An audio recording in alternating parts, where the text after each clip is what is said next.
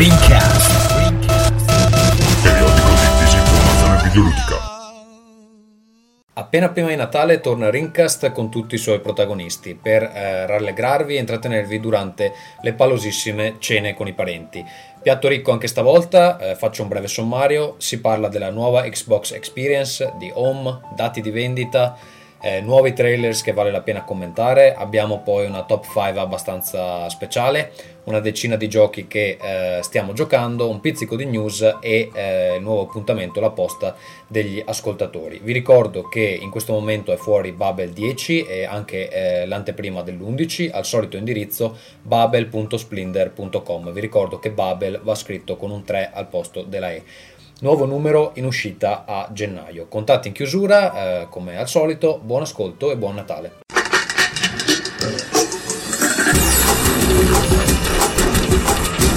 Rincast presenta Nerdcore Ben ritrovati a Nerd Coop, quella che avete appena sentito era la motosega di Vito Iuvara che ha riscosso notevole successo nella precedente puntata. Quindi come avete capito con noi c'è la sua motosega ma c'è anche Vito Iuvara. Salve, buon time trial. esatto, buon time trial. E poi abbiamo Ferruccio Cinquemani dalla Svezia Ben ritrovati. che ci ha appena svelato di eh, lavorare, eh, anzi di non lavorare e di percepire lo stipendio. E quindi vi invito a prendere un aereo per la Svezia il più presto possibile. Allora, ehm, oggi copriremo una serie di tematiche eh, importanti, insomma importanti relativamente alle cazzate che piacciono a noi. La prima con cui partiamo è eh, l'introduzione di due nuovi servizi, uno per Sony, uno per eh, Microsoft e eh, sto parlando della nuova Xbox Experience e eh, di Home. Quindi partirei con la nuova Xbox Experience, è stata lanciata da Microsoft circa tre settimane fa, eh, verso la metà di novembre e ehm, rappresenta un'evoluzione della, uh, dell'interfaccia utente, insomma, uh, della dashboard precedente. Vito, tu hai qualcosa da dire sulla nuova esperienza? Ah, credo che la nuova dashboard sia più fluida, più rifinita, insomma, c'era anche bisogno dopo un po' di anni di, di qualche cambiamento. Ovviamente pupazzetti a parte che sono invece insopportabili. E la, per la dashboard sono relativamente contento. Ecco, eh, ti sembra più veloce rispetto alla precedente?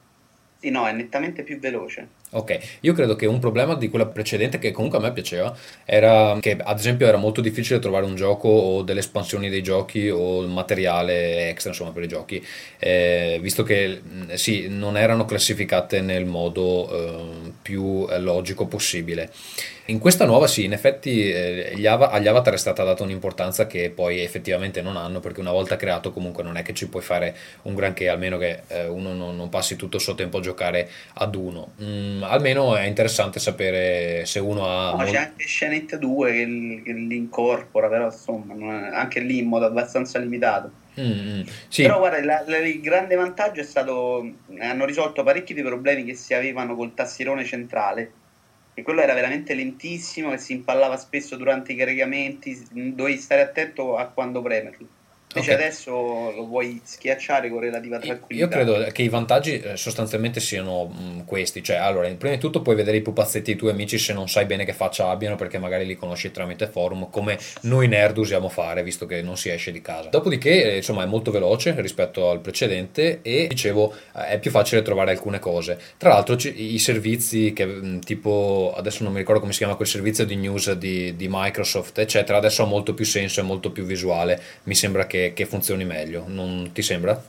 No, a no. me sembra proprio okay. pubblicità camuffata, quindi francamente Beh, chiar- lo chiar- detestavo prima e lo detesto adesso. No, chiaramente... Era una bella idea se, se fatta con gusto. Infatti inizialmente c'erano dei video fatti filmati dentro la Rare che erano veramente carini, insomma. Poi hanno cominciato a mettere pubblicità e quindi francamente me ne infischio. Beh, guarda, sì, chiaramente lo scopo è quello, però um, insomma, per le persone che non seguono tutto il tempo i forum, secondo me non è una brutta uh, idea. Ecco, tra l'altro una delle aggiunte sono i um, giochi della community che differiscono dagli arcade per essere sviluppati um, appunto dalla community XNA e ehm, sono sostanzialmente più semplici, costano fra i 200 e i 400 punti, non credo che siano più costosi e ehm, il tratto che li accomuna è essere giochi merdosissimi. Eh, ne hai provato qualcuno o no? Io no, assolutamente no. Io, eh, io ne ho provati due, allora uno è- si chiama Sin Surf, mi pare, eh, dove c'è un omino che fa surf su una sinusoide e lo scopo del gioco è fare saltare questo omino sulla sinusoide, non- cioè già il demo Wow. ti, ti annoia. Ehm, però ha un- è uno stile grafico che ricorda il periodo 8 bit, quindi insomma mm, per, per i nostalgici. Dopodiché ne ho provato un altro che ha una, una grafica più interessante, si chiama eh, Gladiator, mi pare. E, mm, è in cel shading, però eh, a, parte, a parte il fatto che ha comunque gli effetti sonori più brutti, mai registrati per un videogioco, è comu- cioè, si vede che comunque sono titoli sviluppati da programmatori in erba, non, eh, insomma, non possono intrattenere più del demo. È un po' stupido che li facciano pagare perché secondo me non ne venderanno molti. Eh, comunque, vabbè, insomma, è, una- è un'aggiunta almeno per Ah, è a provarli. discrezione del creatore se farli pagare o meno, quindi Sì, eh, beh, io quelli che ho provato erano tutti a pagamento. Ecco, ce n'è anche un altro, Zombie qualcosa, che è una specie di Smash Brothers con, con dei protagonisti che si spaccano le chitarre in testa. È molto Beavis and Butthead, però anche quello, cioè veramente, sono proprio a livello di giochi in flash, non, eh, non vanno molto più in là di quello. Comunque va bene, una gradevole aggiunta, non, eh, non cambia un granché. Ecco, ehm, più o meno è tutto qua quello che c'è da dire su questa nuova Xbox Experience. È più bella, è più veloce e basta. Invece vogliamo parlare di Home che mi sembra più interessante approfondire. Ferruccio, Eh, tu sei perplesso. Comincio io? Sì, dai, dopo averne decantato le lodi in passato, No, no, no. Allora... eh beh sì, eh, adesso eh, i nodi No, vengono a eh, pettine. il- il fatto è che è un, secondo me una buona idea in, in teoria ehm, ed è possibile che in futuro sia una buona idea. Tutto questo è un complicato giro di parole per dire che al momento è davvero, davvero inutile.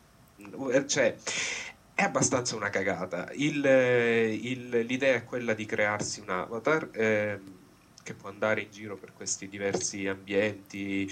eh, ci sono c'è una sala giochi con una raccolta di minigiochi che sono eh, alcuni sono, sono carini, insomma il bowling eh, non è male, ci sono degli arcade abbastanza semplici, mh, tutto all'interno del gioco, cioè del, di home. Poi eh, hai il tuo appartamento con cui non puoi fare assolutamente nulla, cioè non, non hai neanche... eh, cioè, prendete The Sims, mettetegli, sostituite a tutti i vari mobili... eh, quattro mobili diversi e avete. Ma eh, ascolta, in questo momento è ancora in beta, mi pare di capire, o no? È ancora in beta, però a quanto pare sarà un tipo di beta un po' come Gmail in beta, cioè quel tipo di beta che dura per anni, insomma, non, eh, non viene mai effettivamente rilasciato, cioè, ehm, almeno questo è quello che sembra che, che- Ok. che sia. Mi dicono che Eh. uno dei problemi principali è che è comunque molto lento da caricare, ci sono dei caricamenti fra una zona e l'altra, quindi alla fine non è che sia così Ah, i immediato. caricamenti sono la prima volta che, cioè, la prima volta che tu eh, accedi a un ambiente viene scaricato l'ambiente sul tuo hard disk e Mm. quindi lì sì, bisogna aspettare un minuto.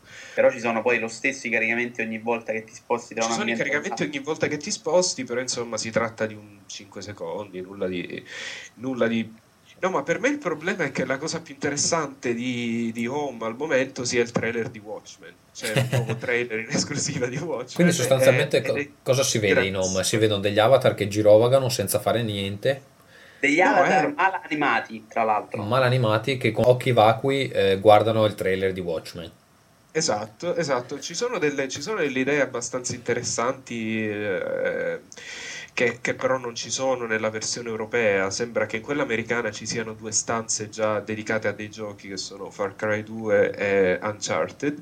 E questa secondo me è una cosa che potrebbe diventare interessante perché Perché? dipende naturalmente dagli, dagli sviluppatori, potrebbero farci qualcosa di carino con queste stanze. Ma cosa succede all'interno di queste stanze? Eh, sono degli ambienti del gioco ricreati in, eh, in, eh, home, perché a quanto pare si, può- si possono esportare direttamente eh, i, i modelli da Maya in, eh, in home. Ehm, e insomma, se, se- se questa cosa verrà fatta in maniera creativa, potrebbero esserci delle cose divertenti, insomma. Eh, niente di eccezionale, rimane sempre una, una cosa tutto sommato abbastanza secondaria. Ok, ho sentito che hai creato dei club all'interno di home, cosa vuol dire e cosa hai fatto Eh, sostanzialmente? Questa secondo me, questa secondo me è l'unica speranza di sopravvivenza di Home. Se riescono a fare in modo che diventi semplice e veloce incontrarsi all'interno di Home, potrebbe venire fuori una roba interessante a metà fra un forum. e un- Tutte le volte che devi entrare ti fa fare la procedura per accettare i termini e condizioni.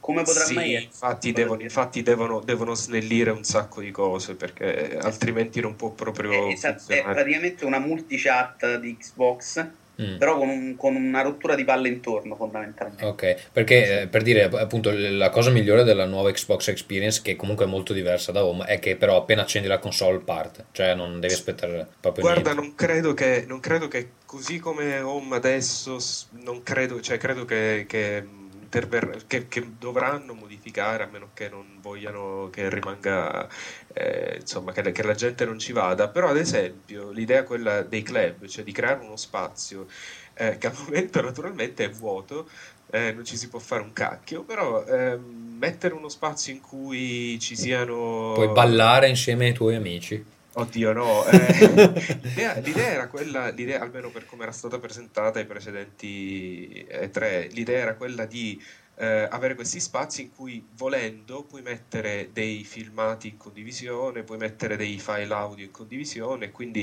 ad esempio ci potrebbe essere un club eh, Rincast in Mm. cui puoi andare lì, non eh, parlare con noi perché probabilmente non, Non lo faremmo, però eh, eh, ascoltare l'ultimo podcast, eh, chissà Ma che... quindi volendo io potrei creare un club di pedofili e, e fare condividere dei filmati di pedofili. È bella che questa è la prima cosa a cui pensi, no, perché io immagino che il problema di Sony, dopo aver fatto la sparata di condividere i filmati, sia che, che i filmati che la gente vuole condividere sarà roba porno o roba sotto copyright, giusto? Beh, ma, beh, ma il problema è che, cioè il problema, il- la scappatoia è che si tratta di spazi privati di fatto, cioè Mm. Eh, Ma- non, non credo che sia, insomma, si accede solo tramite invito a questi club, quindi non, non puoi andare nella piazza principale di Home e mettere un film di Rocco nel, Ok. nel mega Vabbè, schermo. e Vito, io so che tu hai avuto un'esperienza ancora più drammatica con Home, giusto? Sì, a parte che sì, l'ho scaricato e sono riuscito a entrare forse il quarto giorno. Ah no, ma anch'io, eh. Non, Sì, eh, sì, sì. non che a Eh. me funzioni. E inizialmente mi ha, mi ha davvero sorpreso la bellezza del logo eh, iniziale, quello prima di accedere che ha più scalette di Miro's Edge. Ma veramente imbarazzante che un logo, che è la cosa principale che vede tutto schermo per, per 5 minuti, sia proprio fatto, non so, con, con tre linee fatte male. In Paint. Sì, vabbè, comunque sono entrato, ho fatto un giro, ho trovato a un certo punto un tavolo con degli scacchi, mi sono fatto una mezza partitella e, e basta, poi non ho trovato niente. Sono andato al centro commerciale, c'erano i negozi chiusi.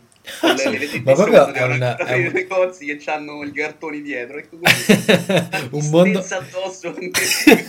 con una musica triste, cioè un mondo virtuale tristissimo, tutti morti, Sì, non c'è, ness- no. non c'è nessuno, i negozi chiusi, c'è la recessione anche nel mondo virtuale.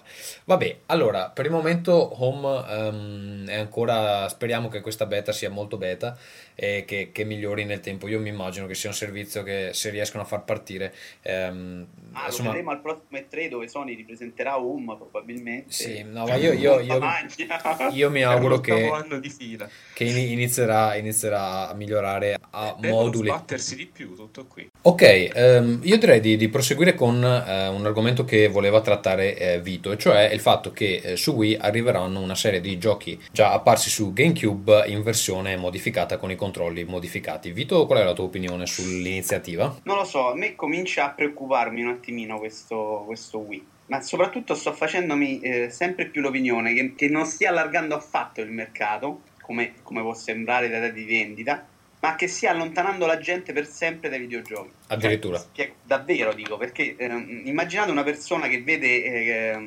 Panariello, decide di andare a comprare Wii. E, e mi è capitato di vedere, giuro, a GameStop, mentre prendevo una sega che era chiaramente un oggetto di mh, portata. faccela sentire. Eh, senti solo il rumore, insomma, cioè, il, rumore maschio. No, il problema è, vedevo c'era davvero un extracomunitario con i soldi in mano che li contava, magari era ricchissimo, però la mia impressione è stata questo, c'ha tre soldi, sta spendendo tutto per il Wii, torna a casa, gioca col tennis quei 5-10 minuti, quei 20 minuti proprio se vuoi farti del male. Poi picchia la moglie. Esatto, poi Perché? ti rende conto di aver fatto una cazzata, perché dopo tre settimane, un mese, se stai ancora giocando con Wii Tennis sei scemo, francamente non riesco proprio a trovarci una collocazione del tempo più de- oltre le tre settimane. E mi chiedo, questo comprerà altri videogiochi secondo voi? Ma infatti, secondo me, un po' il problema è che cioè, a Nintendo è andata bene questa generazione perché in qualche modo il Wii è diventato l'accessorio fico. Adesso io Sì, eh, infatti, poi- eh, poi questo, Natale, questo Natale lo regaleranno in parecchi, ma eh, la prossima generazione cioè, ricomincia tutto da capo e allora la voglio vedere Nintendo quando ha fatto incazzare tutti i fan. Quelli No, ma non solo, non solo quello, il, il mio, io sono addirittura forse ancora più apocalittico di Vito, perché secondo me sta, al momento Nintendo sta creando, cioè, per carità è mh, legittimo, la, la sua politica è assolutamente condivisibile, però sta creando i presupposti secondo me per un nuovo crash del, del mercato, eh, un po' come c'è stato tipo negli anni, negli anni 80. Addirittura. Eh, sì, secondo me il rischio è che questo, questo che, che il Wii e il DS in, misura minore possano portare a una tale inflazione, cioè di, di- di- di giochi di scarsa qualità che la gente compra perché si tratta di una novità e poi, vista però la qualità pessima, non, eh, comincia a comprare sempre meno. E questa cosa potrebbe avere un, un danno d'immagine per il videogioco eh, in sé enorme. Non mi da fondo- dire che il mercato si è abbastanza spaccato tra filosofia Nintendo e altre due Sì, console. ci- c'è un certo equilibrio, però eh, la ragione del, del- del crash del, quando era dell'83, dell'84 Sì, è quando è uscito stato- il NES sostanzialmente. Sì, è stato praticamente il- l'invasione di, di- di giochi di qualità davvero infima in, in numeri enormi e il, il rischio secondo me è questo. Beh, Cioè, vabbè. chiedo- Allora, c'è da dire che comunque il Wii ha un rapporto console vendute e giochi venduti molto basso. Xbox mi Sì. pare a a 8 e il Wii deve essere a 2. Che- Però ci sono, ci sono una serie di, di- di- di fattori per cui ehm, produrre, produrre giochi di merda su Wii paga.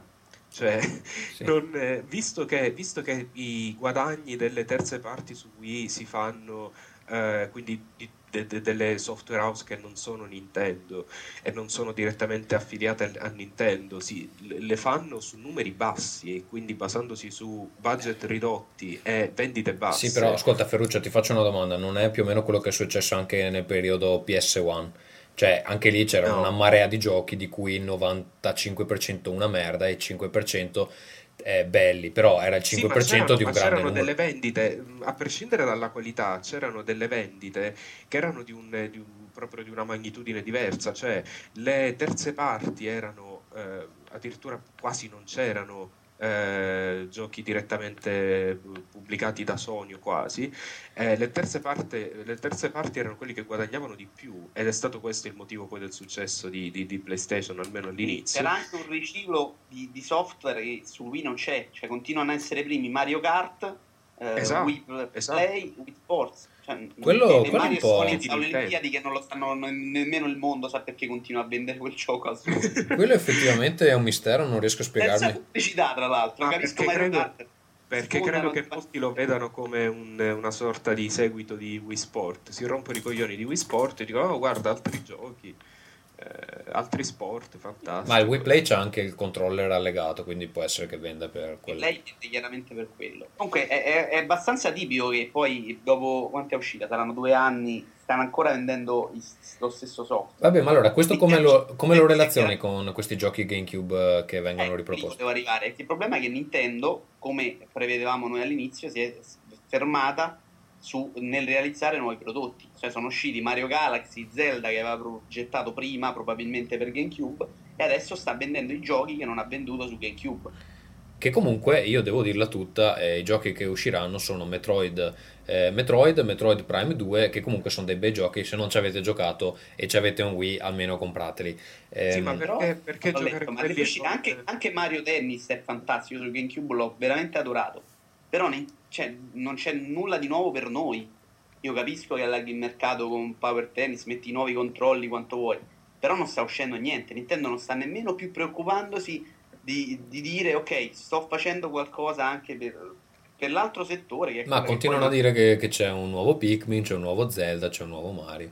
Ma sì, sono queste promesse un po', fra, fra alcuni anni ci saranno queste. Ma fra l'altro, scusami, ehm, per quanto io adori sia Pikmin, sia Zelda, sia Mario, ehm, Basta.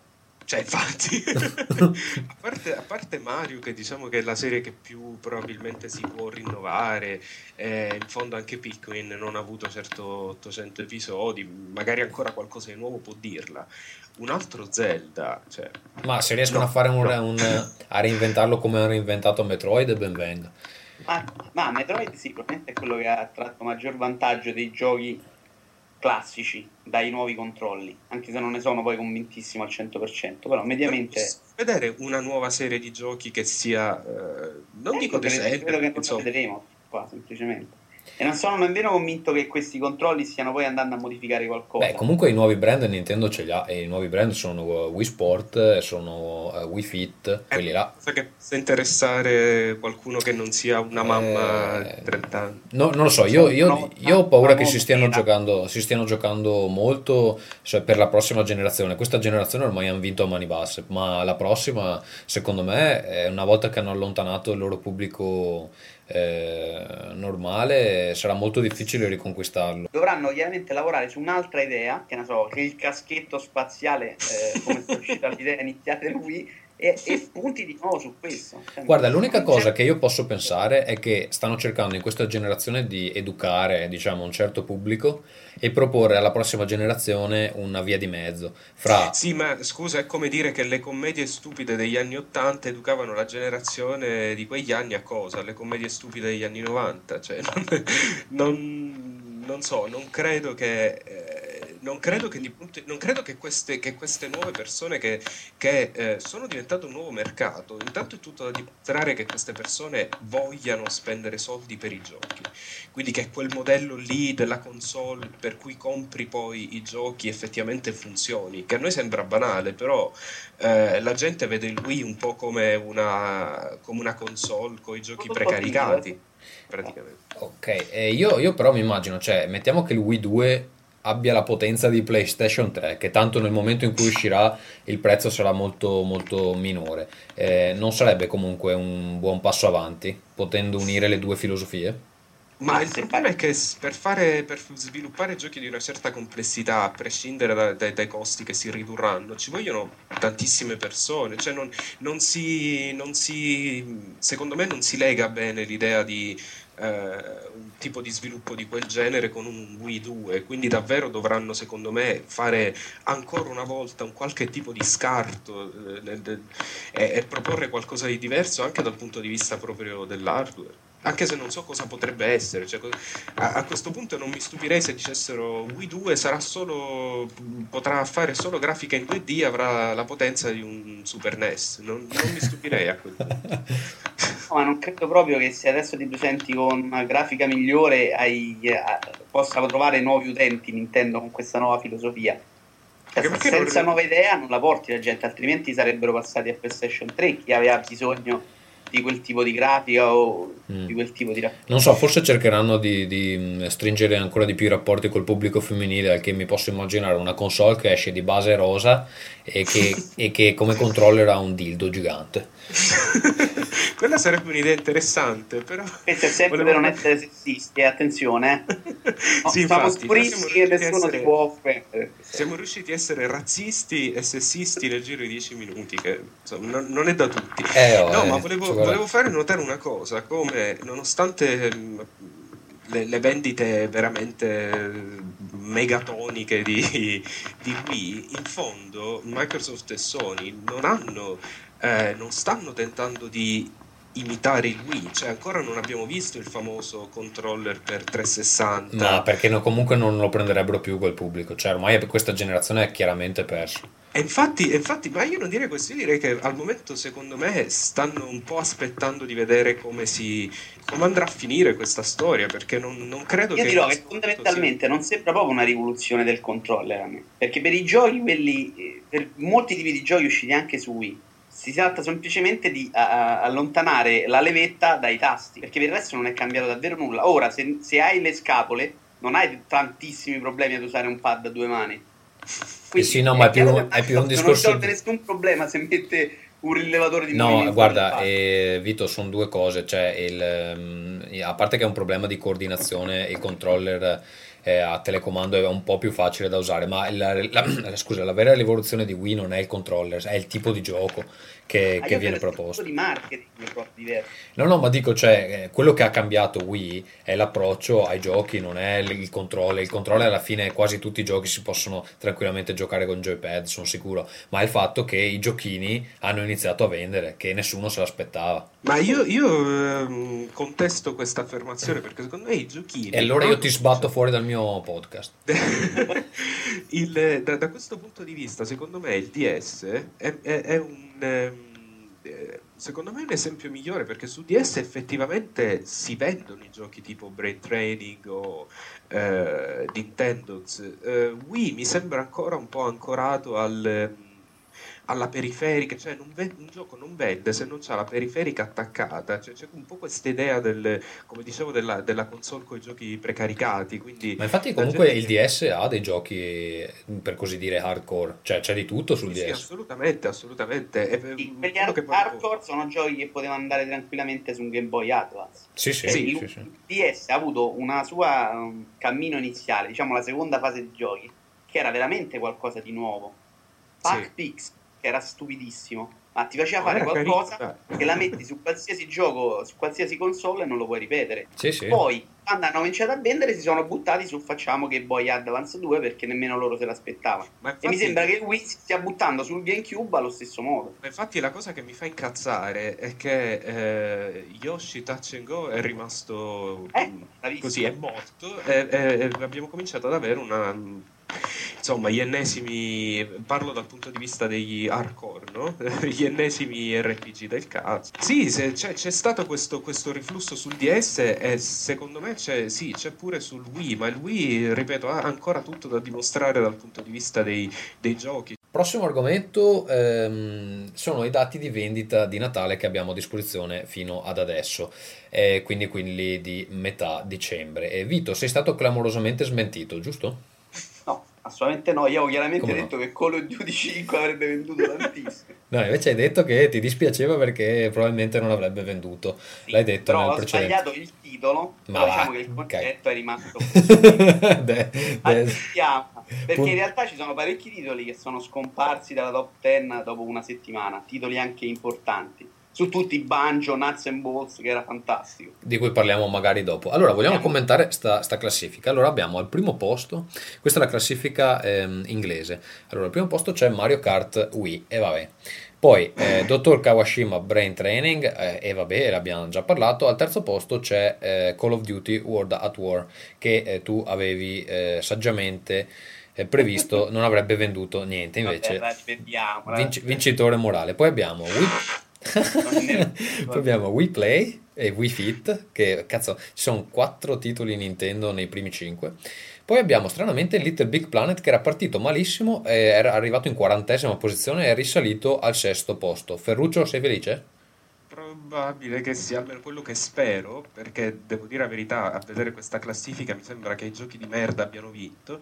Spero che abbia, come si suol dire, le gambe lunghe, che sia un- quei giochi che vendono sul, sul lungo periodo e fra tutti i giochi che ci sono al momento sul mercato, secondo me è quello che ha più possibilità di fare una cosa del genere. Io Eh, credo proprio, secondo me è l'effetto bundle sono arrivati veramente in quantità massiccia, ne- È perlomeno in anche, Italia. è anche possibile, insomma, se si, se si sparge un po' la voce, non può che essere un Allora, io posso dire per quello che secondo me è chiaramente effetto bundle, ma anche ehm, il marketing si è concentrato tutto in quest'ultimissimo periodo, perché comunque noi ne, ne parlavamo già prima, però la gente comune non sapeva niente. Però devo dire che io qua, per esempio, eh, nel giornale che danno in metropolitana c'erano più di una volta articoli su Little Big Planet e per essere il giornale della metropolitana, insomma, è un, vuol dire che ehm, addirittura l'ho- ho visto un articolo su una rivista per, eh, per donne, quindi ci stanno un po' provando in maniera, nella stessa maniera in cui sta facendo Nintendo, evidentemente eh, ha iniziato a funzionare abbastanza Ma bene. cosa? Secondo me è un po' l'effetto di quei giochi che hanno successo di critica e all'inizio non hanno un grosso successo di pubblico, che poi eh, col tempo quello che è successo con Ico, però insomma che è un Vabbè, Ico non ha mai avuto successo di pubblico, eh. Ha avuto un successo no. di pubblico in secondo tempo, Sì, ha venduto, a me pare di no. ha vinto sul lungo Beh, periodo. eh, Eh, Sì, ma vabbè. Vabbè. E, vabbè, poi dopodiché abbiamo di nuovo eh, Call of Duty eh, per PS3 questa volta, poi c'è eh, Gears of War 2 che ha venduto bene ma non proprio da fare sfracelli. Cazzo, ha venduto 3 milioni di copie in una No, settimana. eh, però è all'ottavo posto, eh. Ottavo Eh, posto. dopo un mese dall'uscita, caspita. Lo dico, è scandaloso che ci sia, cioè, io quando ho visto questa classifica effettivamente sono rimasto abbastanza perplesso, perché un gioco come Call of Duty, cioè mi sembra che veramente stia, eh, è sempre stato così, non che i gusti della maggior parte delle persone siano molto raffinati, però insomma il fatto che Call of Duty 5 abbia avuto questo successo così spaventoso e che ancora dobbiamo vedere quel cazzo di Kawashima in classifica, lo trovo abbastanza deprimente, cioè. Insomma, Io avessi... deprimente per la povera famiglia del dottor Kawashima che lui abbia deciso di non prendere soldi. Esatto, che non ha preso soldi per eh, questo pirla. Praticamente mh, da qui fino all'infinito sarebbero stati ricchissimi e invece... Eh, dice che i suoi figli devono lavorare non possono diventare ricchi senza alcun merito. Eh beh, Cioè, cazzo, cioè, il dottor ha- Kawashima c'ha dei, c'ha dei valori da uomo di Ah. altri tempi. Ha dei valori, ma secondo me fa la fine idiota. cioè. Se fossi suo figlio l'avrei già ucciso a bastonate. Esatto. allora, poi undicesimo posto abbiamo Wii eh, Animal Crossing. Ehm, poi abbiamo Kung Fu Panda al dodicesimo, Lego Indiana Jones e solo al quattordicesimo posto Resistance 2. Eh, Ferruccio? Ormai sono il rappresentante di Sony. Beh, sì. Beh, direi che, direi che io non, non l'ho giocato, ho giocato un po' alla beta, era carino, però non ha secondo me la capacità di incidere ed, ed è strano perché eh, è strano che alla fine Killzone 2 si sia rivelato essere così incredibilmente migliore rispetto a eh, Resistance 2, tutti se- si aspettavano Ah, l'opposto. questi famosi 60 giocatori online si sono visti alla fine o no?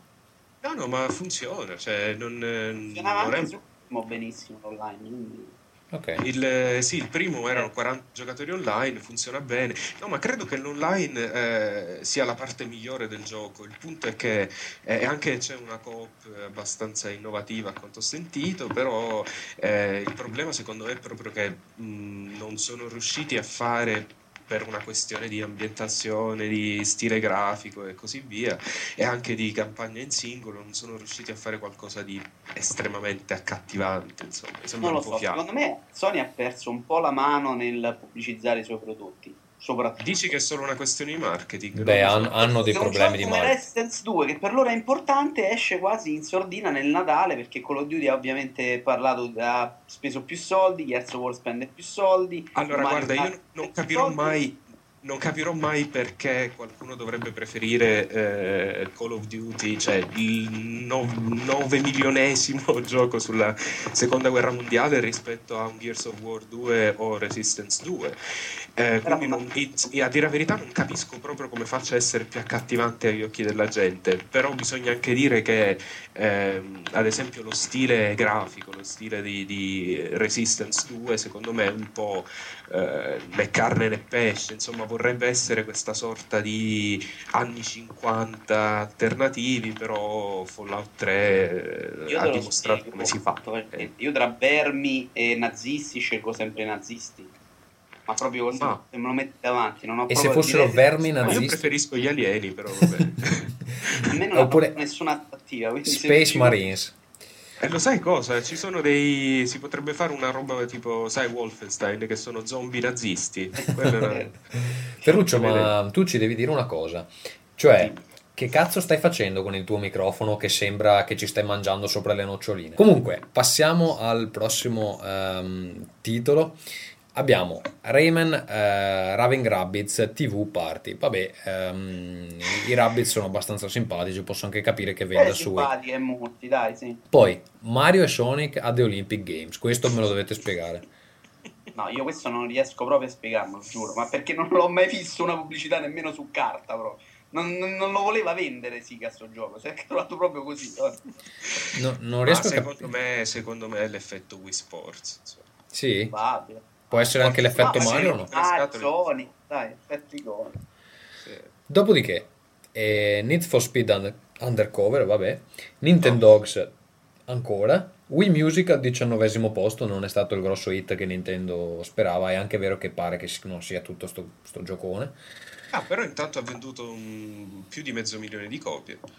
Sì, sì, sì. È un, un, gioco molto particolare, insomma, il problema è che, che bisogna almeno avere un po' d'orecchio per saperci giocare senza voler dire una mm. merda e non lo diciamo perché ovviamente no, no. siamo obiettivi. No, io non, non ci ho giocato, però, non ci ho giocato, però sinceramente avrei preferito vedere Wii Music alle, alle, prime posizioni della classifica piuttosto che quelle cose indecenti. Insomma.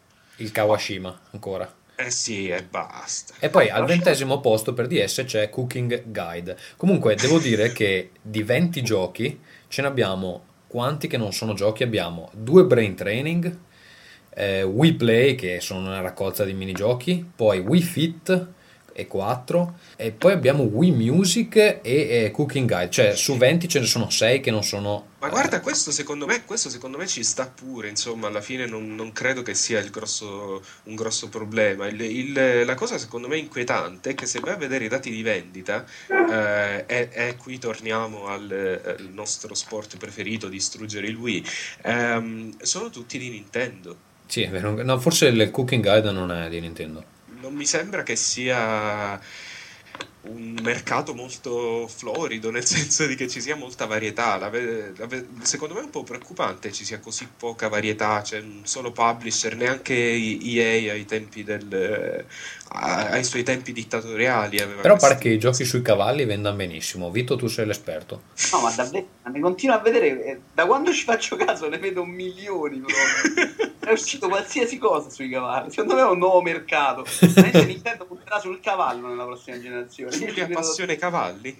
Ok, um, prossimo argomento. Sono usciti uh, il 14 di dicembre, tutti contemporaneamente, una serie di trailer um, abbastanza interessanti, eh, fra i quali Dante's Inferno, la versione EA de- dell'inferno di Dante, poi è uscito God of War 3, finalmente si è visto qualcosa in game, Mafia 2 e eh, Brutal uh, Legend. Con cosa vogliamo par- partire? Con um, l'improbo Dante's Inferno? Partiamo con quello. Allora, il progetto pare dovrebbe essere una trilogia. Sembra che il team al lavoro sia quello di Dead Space, che comunque è una buona garanzia perché il gioco Dead Space era solido. E però il trailer è abbastanza. A parte il fatto che c'è stata una press release che, su, sul, che cercava di spiegare cos'era la Divina Commedia agli americani, era una roba veramente che, che non stava né in cielo né in terra. Ma io effettivamente non me l'immagino eh, i, insomma quelli che scrivono le press release per un pubblico americano soprattutto che si mettono a fare un'analisi filologica del, della Divina Commedia però effettivamente c'è, c'è, c'è, addirittura sono riusciti a usare la parola mass market relazionata al, al testo di Dante cioè che Medioevo, sì. sì eh, secondo loro insomma, Dante aveva scritto per il mass market ma come cazzo vi viene in mente poi magari è pure vero che scriveva per un pubblico ampio, però insomma, no, fa, fa, un po' ridere il fatto che tentino di proporla come questa, mm, no, questa roba piena di violenze. Di, Beh, è vero, so. è violenta, eh, comunque la Divina Sì, però insomma. È sì, no, è vero che nel trailer. Medievale, ne, ne, nel trailer Dante, che pare che è, è, vestito come il protagonista di Castlevania sì. e, e, pianta delle croci in faccia alla gente. Quindi... sì, c'ha, c'ha la corona d'alloro, fra l'altro. Eh? Sì, sembra più un elmo, ma...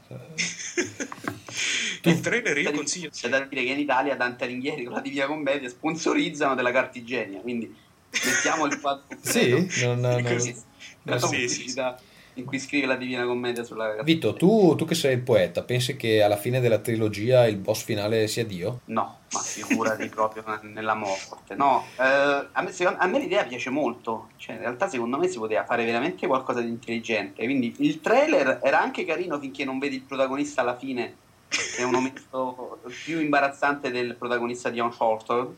Mm sì, davvero insignificante, una di quelle cose che già si capisce che il gioco sarà una specie di God of War, quindi quel tipo di giochi pigia pigia che io odio. Però secondo me se ne può arrivare, ricavare qualcosa di buono. Per esempio fanno vedere un pezzo del purgatorio con i bambini mostri, sai? Sì, c'era il limbo. Eh.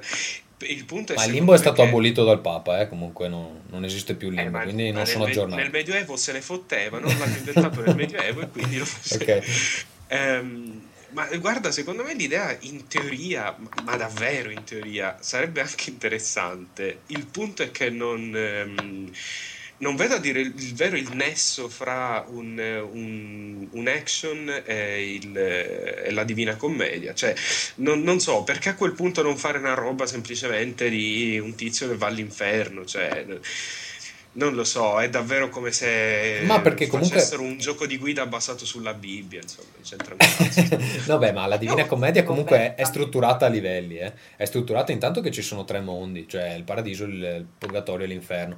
Dopodiché è strutturata ad esempio, l'inferno ha nove cerchi, eccetera. Ci sono anche i boss alla fine.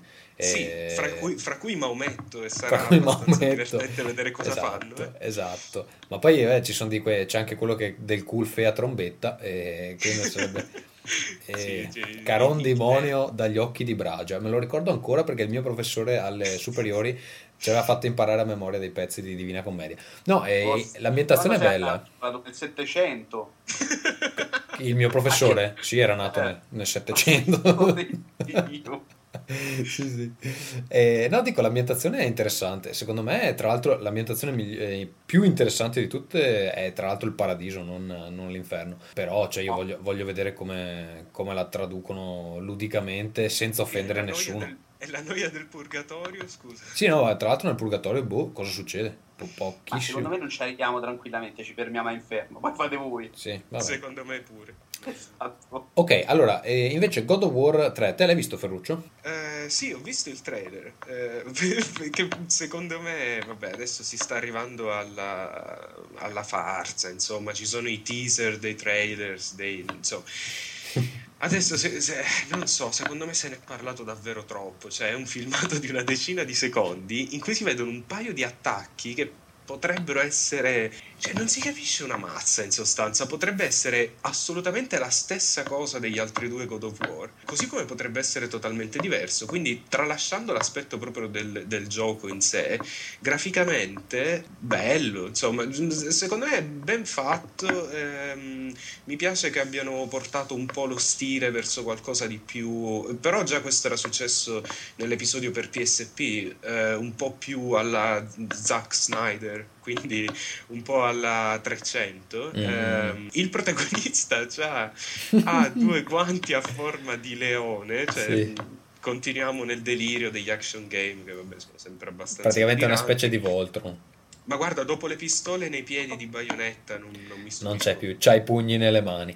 C'hai, eh. Esatto, lui c'ha i leoni nelle mani, eh, Bayonetta c'ha le, le, pistole nei piedi. In realtà la cosa che mi ha colpito di più è stato, eh, così lo cito solo brevemente, il trailer di Uncharted. Ma io aspetta, non aspetta una... scaletta, se l'ha infilato a sorpresa tra l'altro. Aspetta un attimo, eh, non era in scaletta dai. e ce l'hai, ci hai tradito alle spalle, perché io c'era Ma ancora non una... questi, questi segreti. No, c'era una cosa che volevo ancora dire a proposito di, di God of War 3, eh, molto velocemente. Allora, il 2 secondo me è, è, uno dei migliori giochi per PS2. Proprio, che è l'unico che non ho giocato. E, ecco, secondo me è proprio uno dei giochi che se uno si compra una PS2 adesso dovrebbe proprio recuperare. Li odio tutti. E, odio. Proprio non ha cali di ritmo, ha una storia proprio super spaccona e comunque bello, mi è piaciuto un sacco.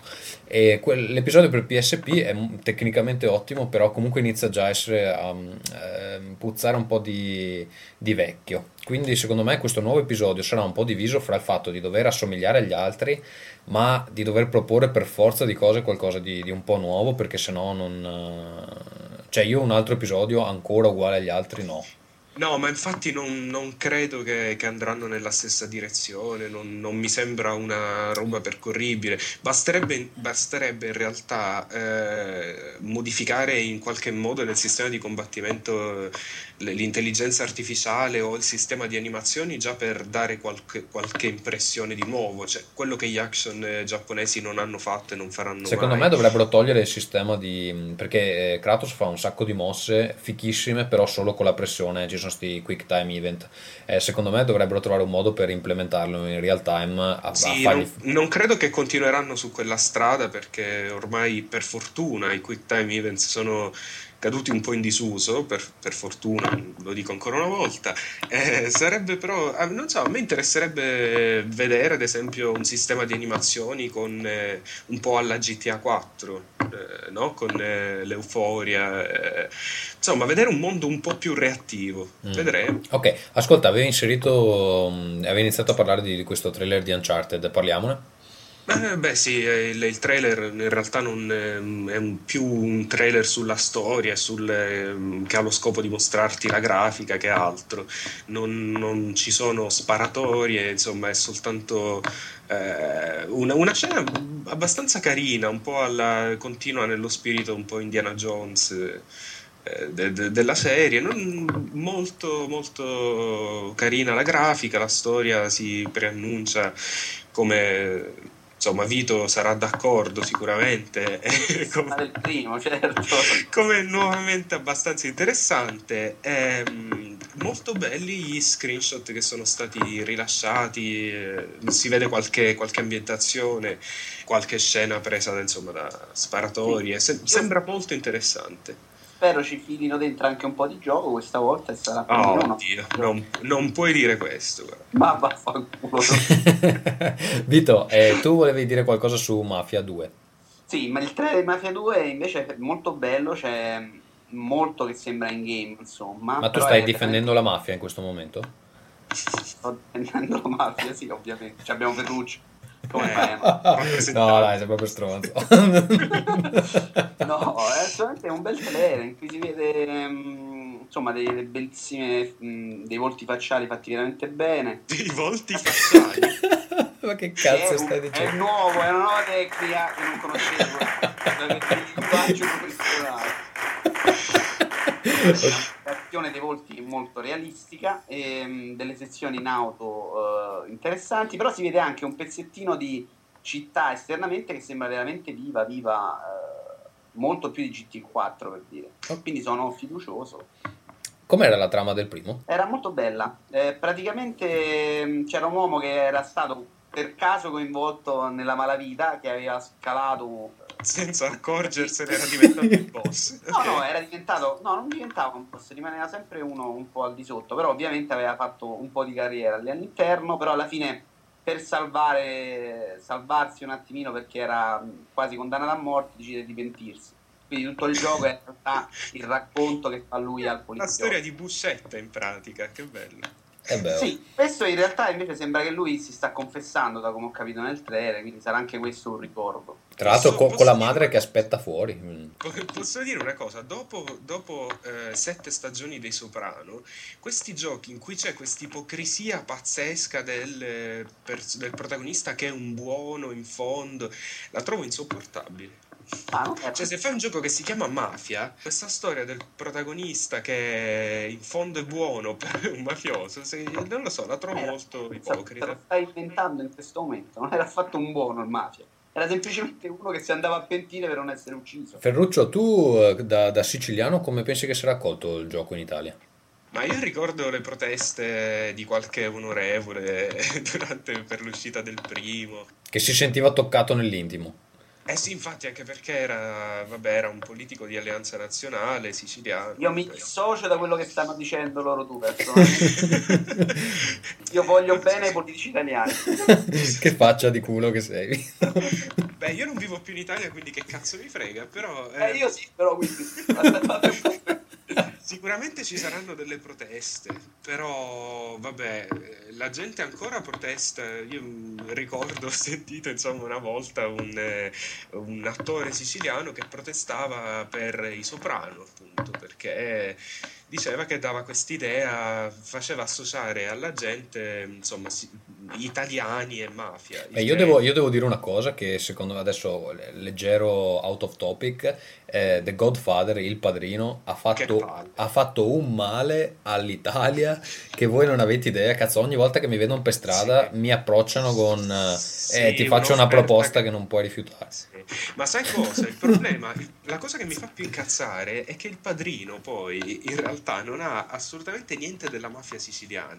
Quella probabilmente è, non so, come sarà, come sarà stata la mafia americana, non, non so. Ma la mafia siciliana non è come quella che si vede nel padrino. Quindi sentire ogni volta sta roba del cavallo, della testa di cavallo nel letto. insomma. Vabbè, Eh, va- allora lasciamo il discorso sulla mafia al nostro prossimo Io voglio rincast bene anche ai politico. Nella prossima puntata parleremo dell'impatto che ha avuto Borat sui, eh, sugli afghani, no? Cos'era? sui kazaki, kazaki. Sui kazaki. Va bene, allora, eh, Brutal Legend qualcuno l'ha visto? Io no. Sì, io ho visto il, eh, il trailer. Ehm, questo gioco so che sarà bellissimo solo perché lo fa Tim Schafer, che è il, ehm, il game designer dietro uh, alcuni dei giochi LucasArts del, dei tempi d'oro, ha fatto Psychonauts, ha fatto Grim Fandango. Um, sono sicuro che sarà un bel gioco perché sicuramente avrà una bella trama. Uh, il protagonista è doppiato da Jack Black. Uh, l'ambientazione, però, devo dire la verità, e questo è un parere del tutto personale, mi fa veramente cagare però riconosco il fascino che ha perché l'idea è quella di creare in sostanza una sorta di versione eh, sotto forma di videogioco delle copertine degli album metal de- e hard rock della, insomma, degli anni 70, 80 e 90 quindi c'è questa, questa ambientazione da appunto ambientato Beh, però nel, nel, negli anni 70 il metal non esisteva adesso non so No, l'hard rock, dai. Eh, sì. eh, quindi, insomma, ci sono moltissime citazioni visive a quanto pare di eh, varie copertine. Ci sono fra i doppiatori c'è anche Lemmy dei Motorhead. Ma dai, eh, bello, sì, sì, sì, ci sono. Credo che ci sia la collaborazione in realtà di molti, molti artisti hard rock e, e metal. Mm. Uh, esatto, questa è la cosa più metal che ci sia. Um, oh, c'è anche la chitarra. Se volete, la spacco addirittura addosso al computer. Che così. Ma sì, fa fare Ferruccio, per usarlo metal. Eh, quindi non lo so, siccome a me questa, questa, iconografia un po' fa cagare, però riconosco che ad alcuni piace, è abbastanza interessante alla fine. Sì, c'è il fatto che non si capisce ancora bene che tipo di gioco sarà, dovrebbe essere una sorta di action con sezioni di guida, eh, non lo so, mi fido del game designer, secondo me può venire fuori qualcosa di interessante. È il momento eh, dello stacchetto che non so come chiamare, perché riguarda le parole di ricerca che voi videogiocatori utilizzate per arrivare ai numeri di Babel. Allora ho fatto un'analisi delle statistiche che abbiamo, c'è, questa lista delle parole di ricerca più frequentemente usate e eh, ne ho tirate fuori 5 che secondo me eh, sono rappresentative della psiche deviata dei videogiocatori e insomma mi domando anche come cazzo sia possibile che utilizzate certe parole e alla fine finiate su Babel. Comunque partiamo dalla posizione numero 5. La parola utilizzata, anzi la, la frase utilizzata è il miglior gioco di sempre Metal Gear Solid 4. Amici Ferruccio e Vito Iuvara, voi cosa pensate di uno che cerca questa frase? Non posso dirlo. Esprimendo già un giudizio sul gioco. No, vi dico solo leggete la mia recensione su, su Babel e basta. Ok. No, non, cioè, è chiaramente una persona però che non sa usare un motore di ricerca perché cosa anche su Google secondo me ha difficoltà a trovare quello che cerca. Su Google? Oh Gesù, oh Gesù. Guarda che Vito, dai, qua, qua fa proprio, fanno, un blog, fanno un blog solo sulle nostre pronunce. Facciamo piccola parentesi, non ci rompete il cazzo su come pronunciamo le cose. Se non vi piace non ci ascoltate. Fine. Allora, posizione numero 4. Metodi subliminali per memorizzare prodotti in vendita. Adesso, secondo voi, cosa stava cercando questo tizio che è arrivato su Babel? Della droga, guarda. della droga. Cioè, soprattutto com'è che poi ha cliccato sul su, su link di Babel? No, ma sì, non riesco nemmeno a capire com'è possibile che le due cose siano relazionate. Non abbiamo mai parlato di metodi subliminali. Ma un paio di volte. Vabbè, attenzione perché alla terza posizione abbiamo un classico. I videogiochi sono i generatori di tutti i mali. È proprio scritto così, i generatori di tutti i mali. Eh, Vito, questa sarà stata una dell'associazione genitori? No, lo so, ma sono d'accordo io. Secondo me continua, più vado avanti, più mi rendo conto che hanno ragione loro. Quindi la, la terrei in considerazione. Sì, Ferruccio? Mi piace il. No, non ha scritto l'origine di tutti i mali, no, no, ma i generatori. Sì. Proprio, cioè, queste immagini un po'. Cioè, proprio sono degli oggetti che generano. Sì, sì. ok. Poi, seconda posizione. Anche qui un, diciamo, non inaspettato, un minigiochi porno. Sì, la nuova frontiera del Wii. Ma infatti, tra l'altro, mi pare che siano usciti dei giochi dove devi sollevare la gonna alle ragazze, cose del Eh, genere, no? sì, in Giappone questa roba esce culturalmente senza pietà però. Però io mi ricordo, mi ricordo, ho visto l'immagine di un arcade giapponese, chiaramente, dove ehm, il controller era una mano gigante con un dito e lo scopo era infilare il dito nel sedere delle, de- delle persone. Non so se l'avete mai visto questo Sì, a gioco. quanto, pare, a quanto pare il dito nel culo è uno dei più simpatici scherzi che i giovani giapponesi si fanno a si fanno l'un l'altro, però non Mi posso... sembra sia cosa goliardica. Qui- Dovremmo provarla. Sto applaudendo i giapponesi. Quindi, quindi, cazzo, devo mettere gli applausi finti. Ehm, no, no, li metto, eh, ce li ho. un po' di Friends. Ce, ce- ce li ho, ce li ho. No, quindi praticamente si infilano le dita ne- nel, sedere mh, reciprocamente, però non possono soffiarsi il naso in pubblico. È un bel paese. È un bel paese, esatto. Poi, attenzione, numero uno, fate... Oh. Numero uno, parola di ricerca per arrivare a Babel, mi piacciono i trans. A me no, però rispetto i gusti di ognuno. Cioè, ci piacciono i cavalli, ci piacciono le motoseghe, a qualcuno piacciono i trans. Allora, io vi consiglio, ragazzi, di controllare bene come, come le tag o insomma, co- com'è che Babel è indicizzato su, su Google. No, infatti, ma io mi domando, ma c'è qualcuno che interessava a leggere di videogiochi che, che è arrivato su Babel? Secondo me C'è arrivato per Ferruccio, che ovviamente è quello più strano. Vabbè, allora lasciamo perdere queste parole di ricerca perché mi, mi deprimono un attimo e passiamo invece alla rubrica eh, dedicata ai giochi che stiamo giocando in questo momento. Now playing. Vito, tu gioco, gioco del Natale 2008, ho capito Ma- male o è Banjo? Asse, esattamente, è Banjo. Ma, ma che può cagare in testa tutto quello che ho provato ed è tanta roba. Ma per il semplice fatto che è veramente un gioco nuovo. Cioè, in realtà, lo spiego Nuovo velocemente. fra virgolette alla Giovi, no? No, no, proprio un gioco nuovo, ma veramente non, non ha nulla a che fare con quanto a- avete giocato fino adesso. Praticamente ci sono eh, tantissime micro missioni all'interno di sei livelli bellissimi, ma fondamentalmente inutili, anche graficamente notevoli, ma non si usano mai perché le missioni sono tutte abbastanza eh, ristrette nello spazio. E sono 140 missioni in cui eh, in alcuni casi il mezzo lo fornisce lui, ma in altri lui ti dà semplicemente un obiettivo che tu porti a, a compimento nel modo che preferisci. Ma la libertà nel costruire il veicolo per risolvere l'obiettivo è veramente allucinante. Cioè, è veramente eh, impossibile calcolare tutto quello che un giocatore può venire in mente. Per dire, Eh, in- lo spiego sì, con un esempio. In una missione c'era da proteggere una statua a forma di uovo che era un po' alta. Quello che è venuto in mente a me dopo qualche tentativo fatico è di costruire un veicolo a forma di gabbia. Quindi io sono andato con questo veicolo a forma di gabbia sopra la statua e l'ho protetta in questo modo.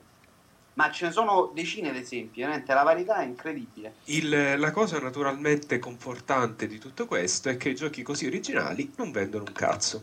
Ecco, Banjo mi E pare che non... E non giochi ma non solo non, interessati. ven- non solo non vendono, ma beccano anche voti abbastanza bassi, perché non credo che Banjo abbia, eh, abbia, abbia- insomma, credo che il voto medio sia Eh. stato una roba intorno al 6, 7 o l'8. Set- sette, sì. Eh, Quindi ecco, non riescono neanche a crearsi quello Io, status io dico di- che c'è, c'è un problema con la serie di Banjo, c'è sempre stato perché io ho giocato l'1, l'ho finito, il 2 ho giocato qualcosa. dici e- a parte dei personaggi bruttissimi. Sì, a parte il fatto che comunque non li trovo molto carismatici, però eh, sono dei giochi talmente imbottiti di roba che, che ti deprimono appena li vedi dici no cazzo non ce la farò mai. E a me, Eh, a me questo- Secondo me è un difetto tipico di molti giochi, però. Cioè, anche con Far Cry 2 all'inizio, con Fallout 3 all'inizio, avevo questa sensazione con mille spiegazioni, mille cose che veramente ti sconforta. Poi, dopo l'inizio, cominci a prenderci un po' la mano e capisci un attimino che tipo di gioco trovi davanti. Ma tra l'altro ha davvero mille sorprese. C'è, una, c'è un, un piccolo gioco arcade, che è un platform in 2D, cui ho perso veramente tantissimo tempo perché era simpaticissimo. Ma si trattava semplicemente di saltare con lo schermo che si muoveva con lo scrolling laterale, insomma. Ok, Cioè, quindi Vito, Vito, tu dici che mh, è un buon gioco da recuperare appena finite le feste. Ma assolutamente sì. Eh vabbè dai, allora magari ci faccio un pensierino anch'io. E il demo mi aveva un po' lasciato così, non, non so. anche a me, io il demo l'ho abbandonato. Poi il gioco l'avevo prenotato perché sono scemo e quindi l'ho preso comunque. Ok. Ma sono contento perché poi mi ha veramente soddisfatto. Prossimo gioco è un pezzo da 90, eh, demo di Resident Evil 5. Re- eh, Resident Evil 5, se vogliamo dirla, come cazzo. eh, Oh, poi fai, ci Vuoi dire bene? Ivo! Resident Evil 5. Sì, l'ho provato questo demo, sono rimasto invece molto deluso. Perché poi fondamentalmente i controlli sono quelli di Resident Evil 4 che invece mi era piaciuto molto. Passano anche gli anni, cioè alla fine il mirino lento, questi movimenti un po' così, non mi ci sono proprio trovato. E quello che secondo me un po' lo penalizza è che a differenza di Resident Evil 4, perlomeno nei due livelli che si provano nel demo, stai tutto il tempo a combattere contro orde di zombie o zombie neri che ti vengono addosso. Ah, sono neri alla posso fine. dire, posso dire, l'avevo detto, posso vantarmi di averlo detto. Vabbè, Ferruccio, però tu dici un sacco di cazzate, alla fine è ovvio Eh, che qualcuno so. la imbroglia. Però Stavo in un dicendo modo- la stessa cosa, quindi però... Eh, no, però allora aspetta, ci sono un paio di domande. Tecnicamente com'è? Tecnicamente non è male, anzi è molto buono, però non è roba che... Qui- quindi il Giappone un- sta ancora galleggiando, dici? Bah sì, perché comunque ci sono dei caricamenti, cioè non, non è una cosa che dice caspita, è un Ma gioco che... perché io ho visto che qualcuno ha risposto già alle tue critiche che tu hai esposto in, altri- in altre sedi dicendo che lo stile un po' più lento così è, è è proprio quello della serie che non puoi volere lo Gears of War. Problema è che però se hai, fatto il, se hai fatto il gioco diverso dallo stile della serie, ovvero mi scagli contro per tutto il tempo miliardi di zombie, eh, ovviamente non puoi tenermi quei controlli. Che poi se è vero che se, se- che se cambi il sistema di controllo hai fatto un FPS, ma se poi lanci contro tutti eh, i zombie, neanche Red chiaramente hai sbagliato qualcosa. Tra l'altro leggevo, poi- leggevo eh. questi giorni, anzi ieri mi sembra, su un numero di Edge, no- non l'ultimo, il penultimo, eh, un giapponese che eh, parlando di, di shooter, ehm, quelli 2D con le astronavi, eccetera, diceva che ad esempio per, per i giapponesi non ha nessun senso cercare di competere con, con l'Occidente nel fare un FPS. Secondo voi è vera questa cosa? Ma sì, non hanno, non hanno, almeno per quanto riguarda i shooter in prima persona, sì, non c'è ehm, quel tipo di cultura lì, non c'è, non ci sono le conoscenze tecniche di game design per eh, questo tipo di giochi, quindi io sarei direi- molto interessato a sì. vedere una, una versione giapponese. E è vero anche che hanno il problema del motion sickness, l'hanno sempre detto. Sì, però c'è anche da dire una cosa, io mi chiedo in un, ehm, in un eh, ambiente, lo so che insomma dopo il Wii spalare merda sui giapponesi è un po' la seconda natura di Rincast, però eh, in un, in un eh, mercato in cui ci sono giochi come Gears of War o Uncharted, che alla fine ha un po' quel, ma anche Dark Sector, che hanno un po' quelle- quelle- quello stile lì di, diciamo, di coniugare lo stile di shooter in terza persona in maniere diverse. Secondo me la giustificazione dei controlli e del- dell'impianto così ancora macchinoso e eh, pesante di Resident Evil, secondo me non ha più senso. Cioè, mi sembra che gli sviluppatori giapponesi si stiano trincerando dietro la, la ragione della tradizione del- del- della serie è così e, e così i fan la vogliono. Beh, ma è così Eh. dalla- dal scorso episodio, eh? Cioè, non è che è così da, Eh sì, infatti, fra l'altro non è che sia neanche una cosa storica, quindi, eh, però questa, questa riluttanza a cambiare, a sperimentare, ma anche a sperimentare nella maniera più basica possibile, secondo me è veramente preoccupante. Cioè, non credo, io eh, adesso non credo che nei prossimi eh, 3 o 4 anni eh, ci saranno giochi di primissimo livello che verranno dal, dal Giappone. Eh, Ferruccio, siamo a te. eh, cosa mi sai dire di Street Fighter HD? Ma carino, ehm, è, è- è ciò che il titolo dice, cioè un remake di Street Fighter 2 in HD. Eh, io non, non sono mai stato un fan esasperato della, del- della serie, però mh, mi piace, non, eh, non- credo che sia un, eh, un beat'em up che ha ancora qualcosa da dire oggi. Ehm, non so, nonostante, la, nonostante a, a prescindere però dalla definizione, proprio dalla risoluzione degli sprites, ehm, lo stile mi sembra un po' peggiorato. Mm, Non so, ci sono sentito... secondo me dei- delle proporzioni dei corpi un po' strani, i fondali fanno davvero schifo e le animazioni per ragioni di giocabilità sono praticamente le stesse, quindi fa un po' strano, insomma, un calcio fatto di due frames. Ok, io ho sentito fan di vecchia data lamentarsi intanto dello stile che, che pare sballato, dopodiché del fatto che gli hitbox non sono più dove dovrebbero essere Ah, e io questo non ne ho quindi idea, vede, lì, lì è gente Io che... nemmeno cosa sono gli Xbox, so, quindi. No, gli hitbox sono i punti dove colpendo sai che il colpo va a segno. Eh, ecco, dicono che con, con il fatto che gli sprite sono stati ridisegnati, eh, alcune posizioni sono cambiate, non sono più dove dovrebbero Vabbè, essere. però diciamoci la verità, i fan di Street Fighter sono anche dei, dei Sì, talebani, stanno male, sì, in effetti. Ecco, no, la cosa un po' più che, che- che fa strano è che con gli sprite in alta definizione eh, non ti aspetteresti le Che animazioni. siano più brutti, sì. No, eh, uno e poi le, le animazioni scattose di, di, Eh, eh, però le animazioni scattose, e infatti secondo me quella è la cosa più interessante poi di Street Fighter 4, che mh, mi sembra che abbiano un- siano riusciti a trovare un buon compromesso. In un picchiaduro 2D le animazioni scattose per una questione proprio di velocità delle mosse, di insomma, numero di frame, è, è- è difficile non farle. Poi il fatto che non si siano sbattuti assolutamente per toglierle o per migliorarle rispetto a Street Fighter 2, No, potrebbe essere che, come hai fatto intuire tu all'inizio, che, che siano rimaste esattamente le stesse per una questione del fatto che sennò le mosse non entrano più. sì, infatti. Va bene, ascolta, che mi dici di Loco Roco 2? Locoroco 2, mm, bellissimo seguito direi, Eh, ottimo seguito. È il seguito più bello che tu abbia mai... No, sì, quello c'è Stardust, quindi aspetta. Eh no, infatti, eh, teniamo i superlativi per, Sta- per Stardust. Ehm, Locoroco 2, ottimo, ottimo gioco, più divertente del primo. Faccio una domanda, perché il primo a me, dopo un inizio in cui lo stile Sì. vinceva su tutto, mi aveva annoiato veramente molto. Perché? È in fondo un platform dalle- con qualche meccanica un po' Sì, vabbè, i particolare. ritmi erano veramente molto lenti, poi... Eh, sì, qua, qua in effetti la cosa più, più interessante secondo me è che sono andati a limare nei, nei punti giusti, cioè ci sono, c'è un bilanciamento della difficoltà molto migliore, sia per chi vuole il gioco più facile che per chi vuole qualcosa di più approfondito.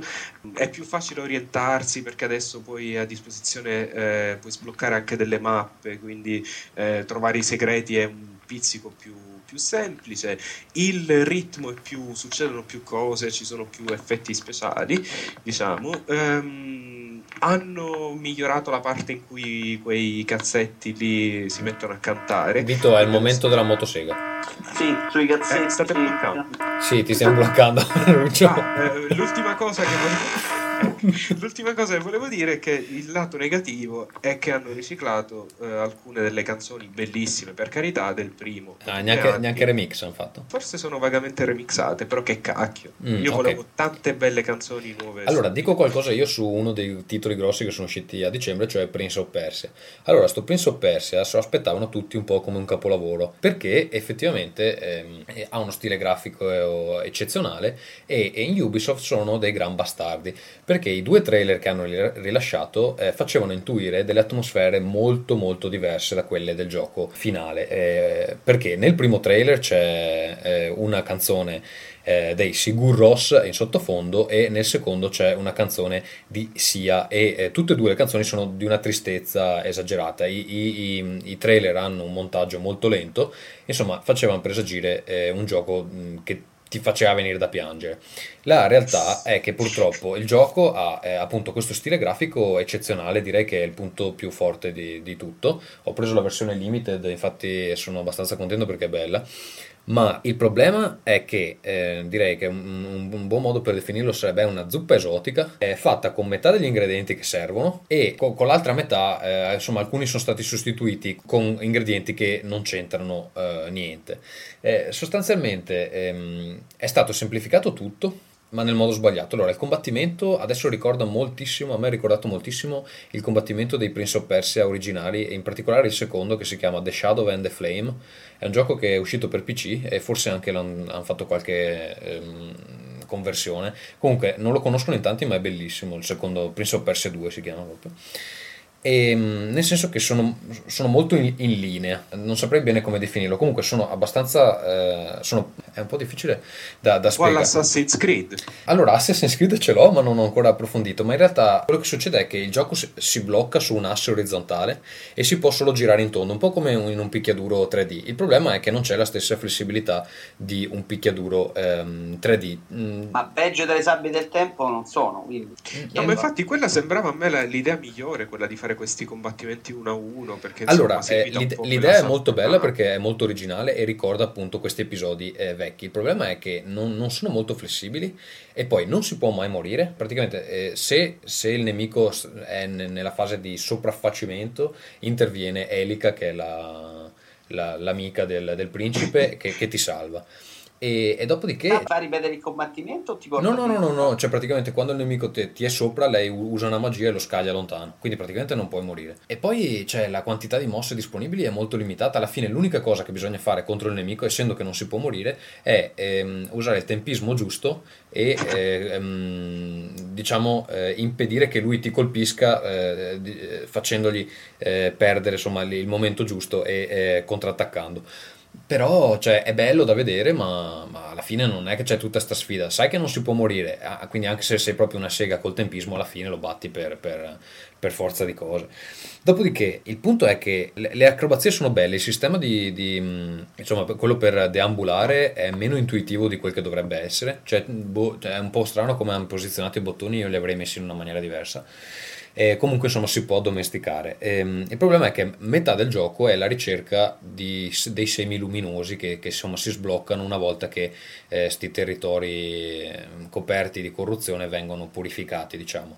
Però praticamente è un gioco dove il divertimento devi andare a cercartelo perché bisogna raccogliere queste palle luminose sospese nell'aria che ti permettono di esplorare questi ambienti, eh, però lì è una cosa molto soggettiva. A me personalmente piace abbastanza, però cioè, proprio sa di vecchio, insomma, non, io non me li vedo molti giocatori eh, odierni, insomma, andare in giro a raccogliere palle di, di luce sospese solo per il gusto di... che c'è in porta, la scatola della limited è bella.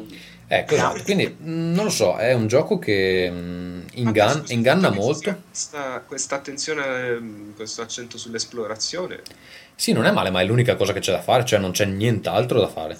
Il, la mia domanda è: ma se Elica ti salva sempre, sì. eh, perché ha bisogno di. No, vabbè, ma a parte queste cose che insomma. Non, non... No, il problema è che Elica ti salva sempre, ma il gioco non è facile eh, perché è molto difficile giudicare le distanze. Quindi capita un sacco di volte che si caschi eh, anche eh, insomma, quando, quando, hai l'impressione che, che, ce la puoi fare, invece alla fine non ce la fai e quindi devi ripetere dei pezzi. Fortunatamente c'è Elica che ti salva perché sennò sarebbe una rottura di palle. Quindi in pratica ci sono i lati negativi di entrambe, entrambi gli approcci, no? Cioè praticamente Elica è la, il sostituto delle sabbie del tempo perché fa la stessa cosa, ti riporta un attimo indietro. Elica, Però la, la, allora, l'esplorazione è bella ma il sistema di controllo eh, è un po' difficile da domesticare. Il combattimento è interessante ma è troppo semplice. E cioè il problema è che non è divertente e quindi boh, possiamo, possiamo dire che i giochi non devono essere divertenti per forza, però boh, e soprattutto...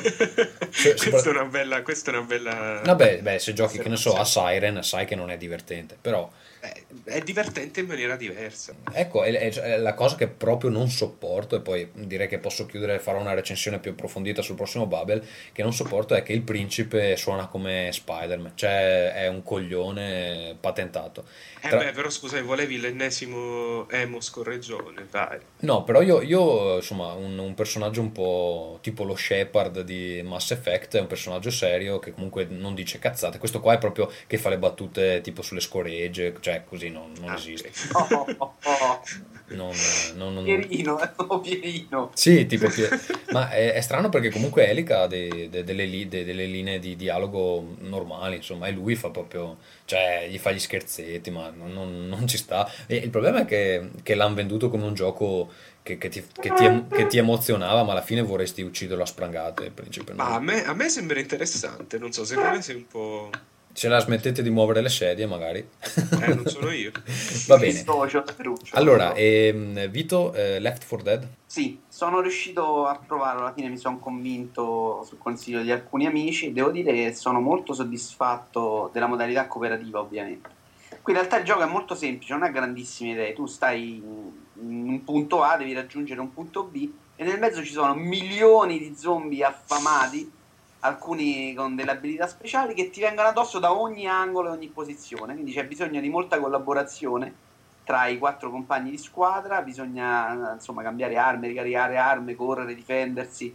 Tutto molto frenetico, però funziona bene. Hanno fatto un'interfaccia che è la cosa secondo me meglio riuscita del gioco, che è leggibilissima. Mm. Dopo tre minuti sai esattamente quasi tutto del gioco. Insomma, mm-hmm. ecco, io ho provato il demo, mi ha convinto molto il problema che non ho molto tempo di giocare online, quindi eh, forse passo. Pausa. È un gioco che ovviamente in singolo no, non dà nulla. Allora, prossimo gioco da trattare. Ferruccio, parlaci di Stardust. Sì, eh, Stardust PSP è un, una sorta di remake disponibile solo sul PSN di eh, Stardust HD per PlayStation 3, quindi è una sorta di a metà fra il porting e il remake perché ci sono delle differenze nelle, come sono strutturati i livelli, quindi per, anche per chi ha giocato quello, la versione PS3 io consiglio di, eh, di provarlo, fatto da um, questo piccolo gruppo di finlandesi fra l'altro.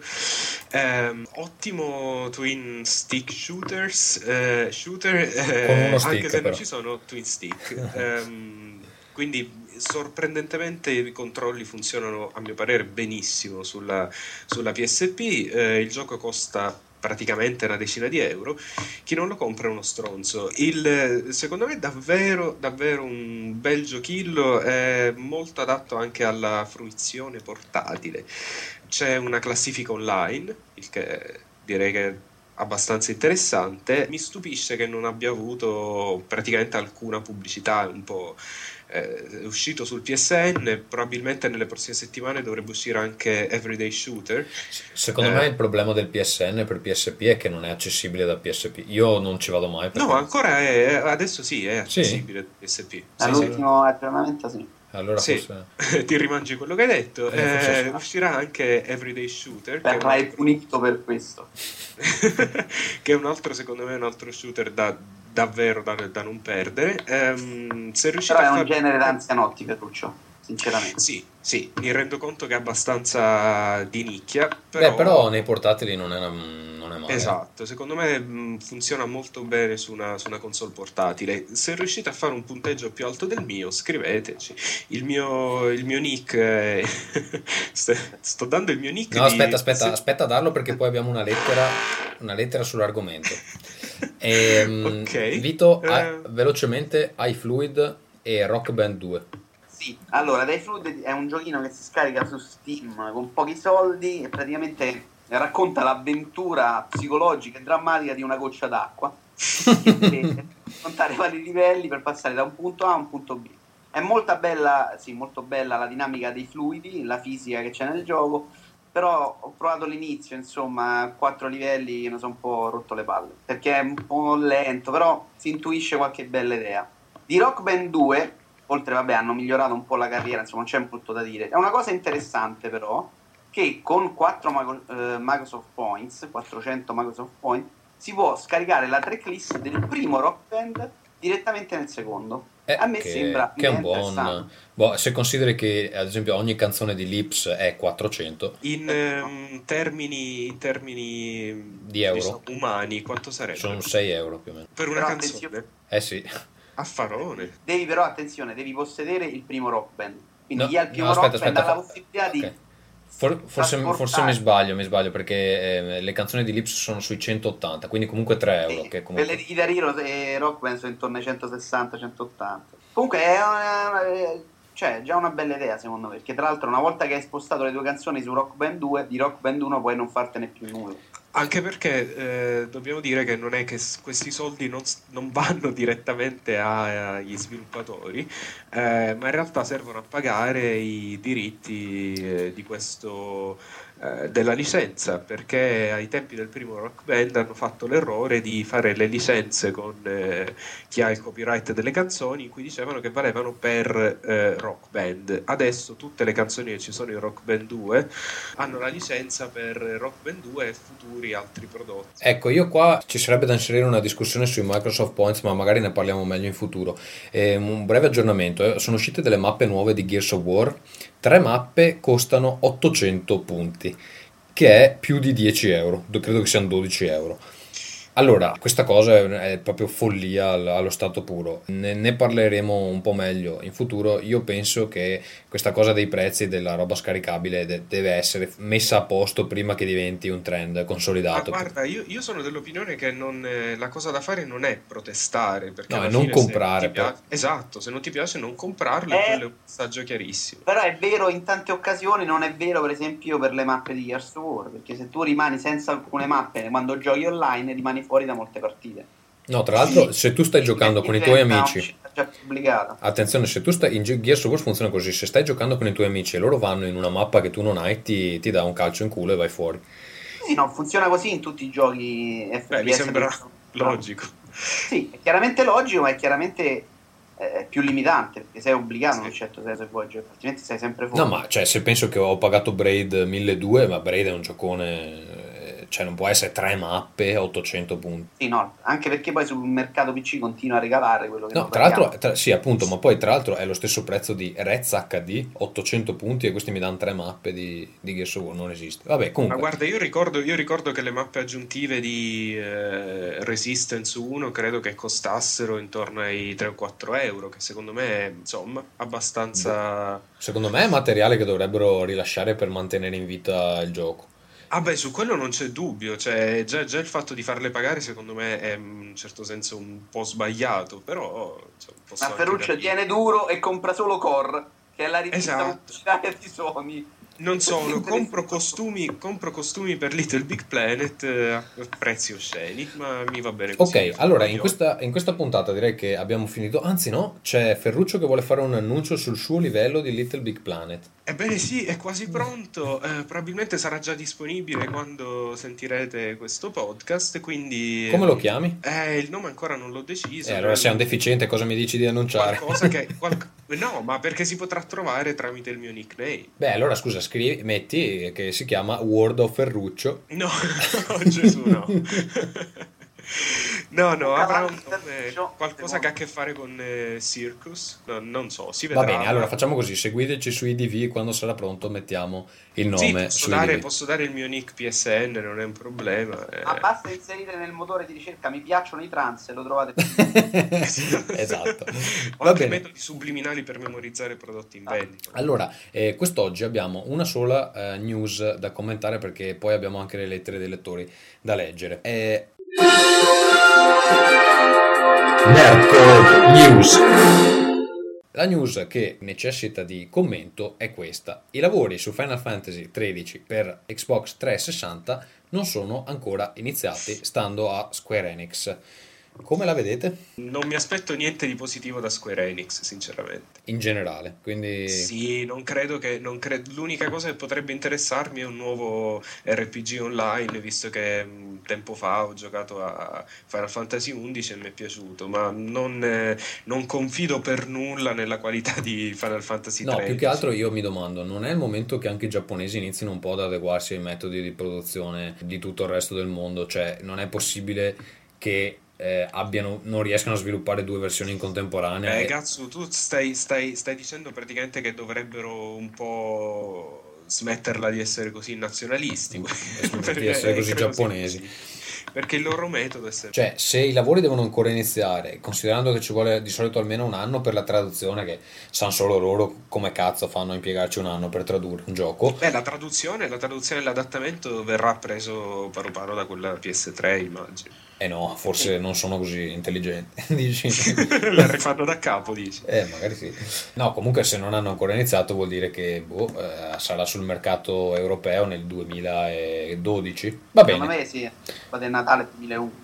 Vito, tu, tu, hai qualcosa da dire contro questi giapponesi ancora una volta o no? Ah, perché i giapponesi li odiamo tutti, non c'è bisogno di ripeterlo. Però un pochettino per questa cosa avrei da bacchettare un attimino Mario abbiamo sempre preso in giro Sony per i suoi annunci anticipati, per le sue sboronate eccessive. Ora, sapere che hanno annunciato Final Fantasy XIII come non esclusiva e che il gioco lo vedi tre anni dopo o un paio d'anni dopo, francamente mi sembra un po' un annuncio buttato là giusto per... Un po' come i contenuti esclusivi di GTA 4 che ancora non si sa niente. No, si sa tutto in realtà. di- Sì? Ah, io non Mamma lo... mia, ma vieni informato in questo podcast. non Vabbè, si sa tutto cosa, Co- scusa. cosa si sa? Eh, Che- dai, è uscito il nome del protagonista, è uscito più o meno la sua dimensione, è uscito il prezzo. Sì, Eh, boh, non, si, non si capisce, non si capisce ancora quale sia la particolarità di questo. Loro parlavano di qualche meccanica nuova. Secondo me sarà qualche una roba tipo gangs rivali. Ma scusa, Vito, tu che sei informato, allora quando è che esce? Attenzione, è momento di silenzio. No, credo che l'abbiano anche detto, tra l'altro. Eh, però tu non lo sai. tu non lo sai. sembra febbraio. Ma va a cagare, te lo stai inventando. No, Vabbè. giuro, eh, credo febbraio, ma l'hanno annunciata la data Sì, ufficiale. sì, dovrebbe essere febbraio. Va bene, ok, eh, questo è quanto abbiamo da dire oggi con le news. Ok, ehm, è il momento fatidico.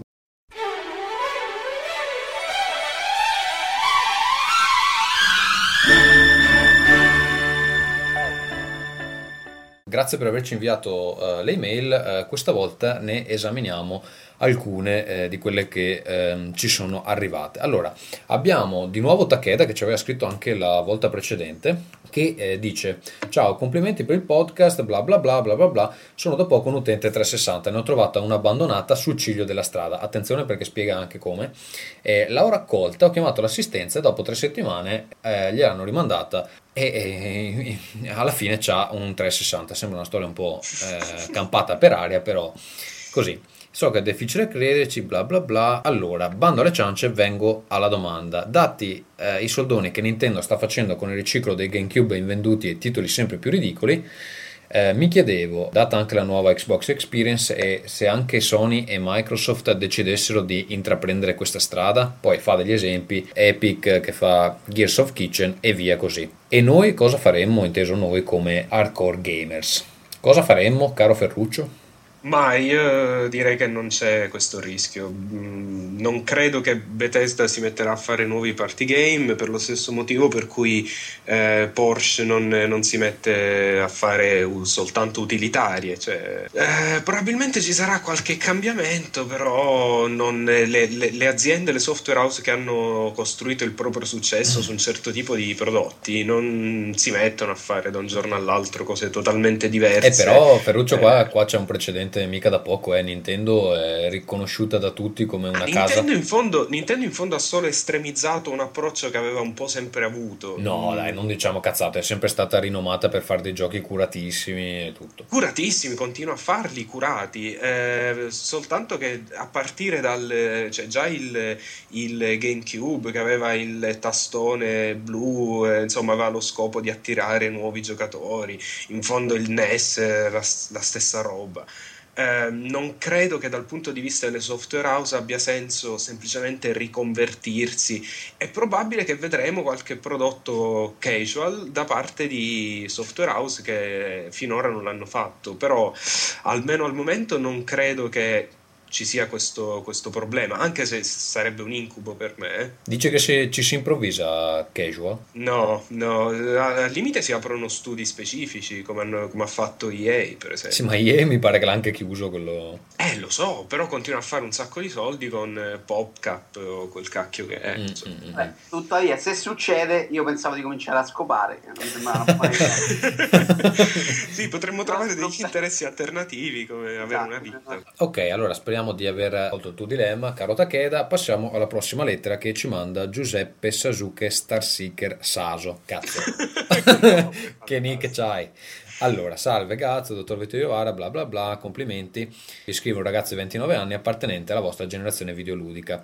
Mm, poi ci sono un po' di eh, come, come ci ha conosciuto, eccetera. Poi a un certo punto dice: Infatti mi piace ascoltare il vostro podcast dal mio iPhone durante gli spostamenti tra casa e ufficio. Allora, Giuseppe, adesso non è che devi far sentire tutti gli altri dei barboni perché tu c'hai l'iPhone. E se devo dirla tutta, se devo dirla tutta, no, no, se devo dirla tutta, ce l'ho anch'io. Quindi Ma non è che. questo livore incredibile? No, è perché, perché ci deve dire che ci ascolta sull'iPhone. Adesso non è che. mm, Perché Comunque. per lo stesso motivo per cui ce l'hai detto tu. Vabbè, dai, Giuseppe, eh, si fa per scherzare. Allora, Tra l'altro possiamo anche dire, vogliamo anche dire che le email di Gatsu arrivano con la nota sotto, questa email è stata inviata da un iPhone. eh, vabbè, ma adesso non è che dobbiamo dire proprio tutto. Quindi chi, chi è il fighetto che usa l'iPhone sempre con... E ho capito, ma non l'ho detto io, l'hai detto tu. Comunque, passiamo alle domande. Peccato perché era interessante. Ti avrei fatto la puntata. Ma un giorno fa- Poi- par- parliamo dei giochi su iPhone che io gioco mentre nei, nei miei spostamenti.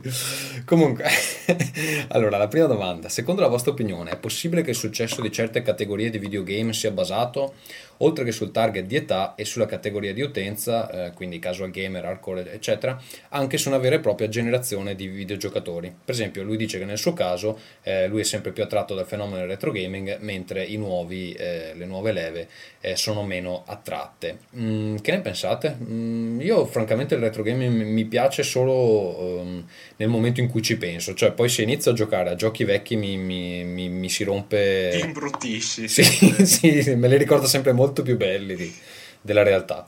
perché, lo- perché è, è così. Se... Vabbè, adesso non entriamo in una discussione sul retro gaming. Ma non so, però- nel momento storico in cui li ho giocati erano belli, poi... Sì. Guarda, faccio il filosofo e cito una frase di un film italiano di serie B, non ricordo quale. Si guarda al passato per la paura di guardare avanti. Oh. Madonna, dici, dici che i nuovi videogiocatori non hanno la forza. Che, che film schifoso era. Però guarda, l'idea di avere dei, dei- dei, giochi diretti, un po' come, come avviene per i film, eh, io non mi andrei a vedere, non so, mamma mia, neanche sotto minaccia di tortura, però suppongo che se hai 50 anni, hai 40 anni, ti, ti può piacere. Quindi avere dei, dei videogiochi basati sulle fasce di età, eh, secondo me è interessante. Quindi un gioco per tua- so come si... Un gioco per tua nonna, tu cosa faresti su una vecchia che va a ritirare la pensione? Ma sì, probabilmente deve... Un po' come Frogger, anche no? anziani dalle persone che abbiamo insultato in questa puntata. Esatto, facciamo una roba tipo Frogger in cui non deve essere il Negri. eh, Va bene, allora passiamo alla seconda domanda. Quanto conta per voi la storia in un videogame? Poi eh, dice una serie di eh, banalità. Dopodiché, eh, la mia... no, beh, è vero. La mia, eh, la mia soggettiva scala di giudizio... Mai una proprio. Aspetta, aspetta, la mia soggettiva scala di giudizio la pone al primo posto. Sarà anche per il fatto che un gioco con una storia pallosa che stenta a decollare dopo diverse ore viene catalogato come palloso. Quindi Eh. vuol dire che non giochi, caro Sasuke. Sì, no, eh, più che altro. Allora, ci sono dei giochi con delle belle storie, in genere sono molto semplici. Tre. Tre, sì, in effetti que- il problema è quello. Il problema effettivo è che i videogiochi hanno appena iniziato a dare un certo peso a- alle storie, quindi le storie che, che per il momento possono intri- intrigarti sono, sono talmente Ma limitate. il, cioè- problema, ma il problema secondo me è che si considera anche storia in maniera, il termine storia in maniera sbagliata. Per me conta molto di più l'ambientazione piuttosto che la storia e preferisco una storia che sia leggera, che si basi più su, su- appunto sull'ambientazione, un po' alla Half-Life 2 piuttosto che i, insomma, i Sì, sì, beh, perché per esempio Metal Half- Gear Solid 4. Half-Life 2 in effetti non ha la storia, cioè la storia di un, un- c'è uno che scappa e fine, basta. Eppure, eppure ti dice tantissime cose, insomma, Mm. tutto avviene in un po' eh, tramite l'interazione sia con i personaggi sia con gli ambienti.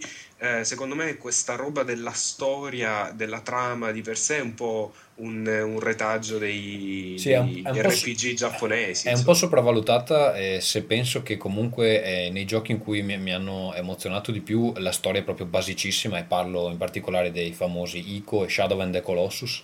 In Ico, Sì. in Ico la storia è c'è un bambino con delle corna che tiene per mano una bambina e corrono in, in queste ambientazioni oniriche così. E nella seconda è che c'è uno che, che deve ammazzare dei giganti eh, non sa nemmeno bene lui perché e basta. Cioè la storia è quella là. Alla fine però Sì, ma sono dei anche- giochi anche nei, anche nei giochi che hanno poi una storia più tradizionale eh, da quel punto di vista, ad esempio GTA 4, mi interessa molto di più che la storia sia integrata in qualche modo al gioco vero e proprio, che so, il sistema delle amicizie di GTA 4 o il fatto che, le- che i filmati, le cutscenes siano eh, tenute diciamo sotto i, i due minuti, secondo, a me interessa molto di più che ci sia questa comprensione di come, come utilizzare i mezzi del videogioco piuttosto che farmi eh, insomma una versione a videogioco di guerra e pace, che insomma mm. non, non ne vedo neanche il motivo, se voglio leggere soltanto, cioè se voglio fruire di una bella storia. Ah, eh sì, sono abbastanza d'accordo con Ferruccio in realtà, però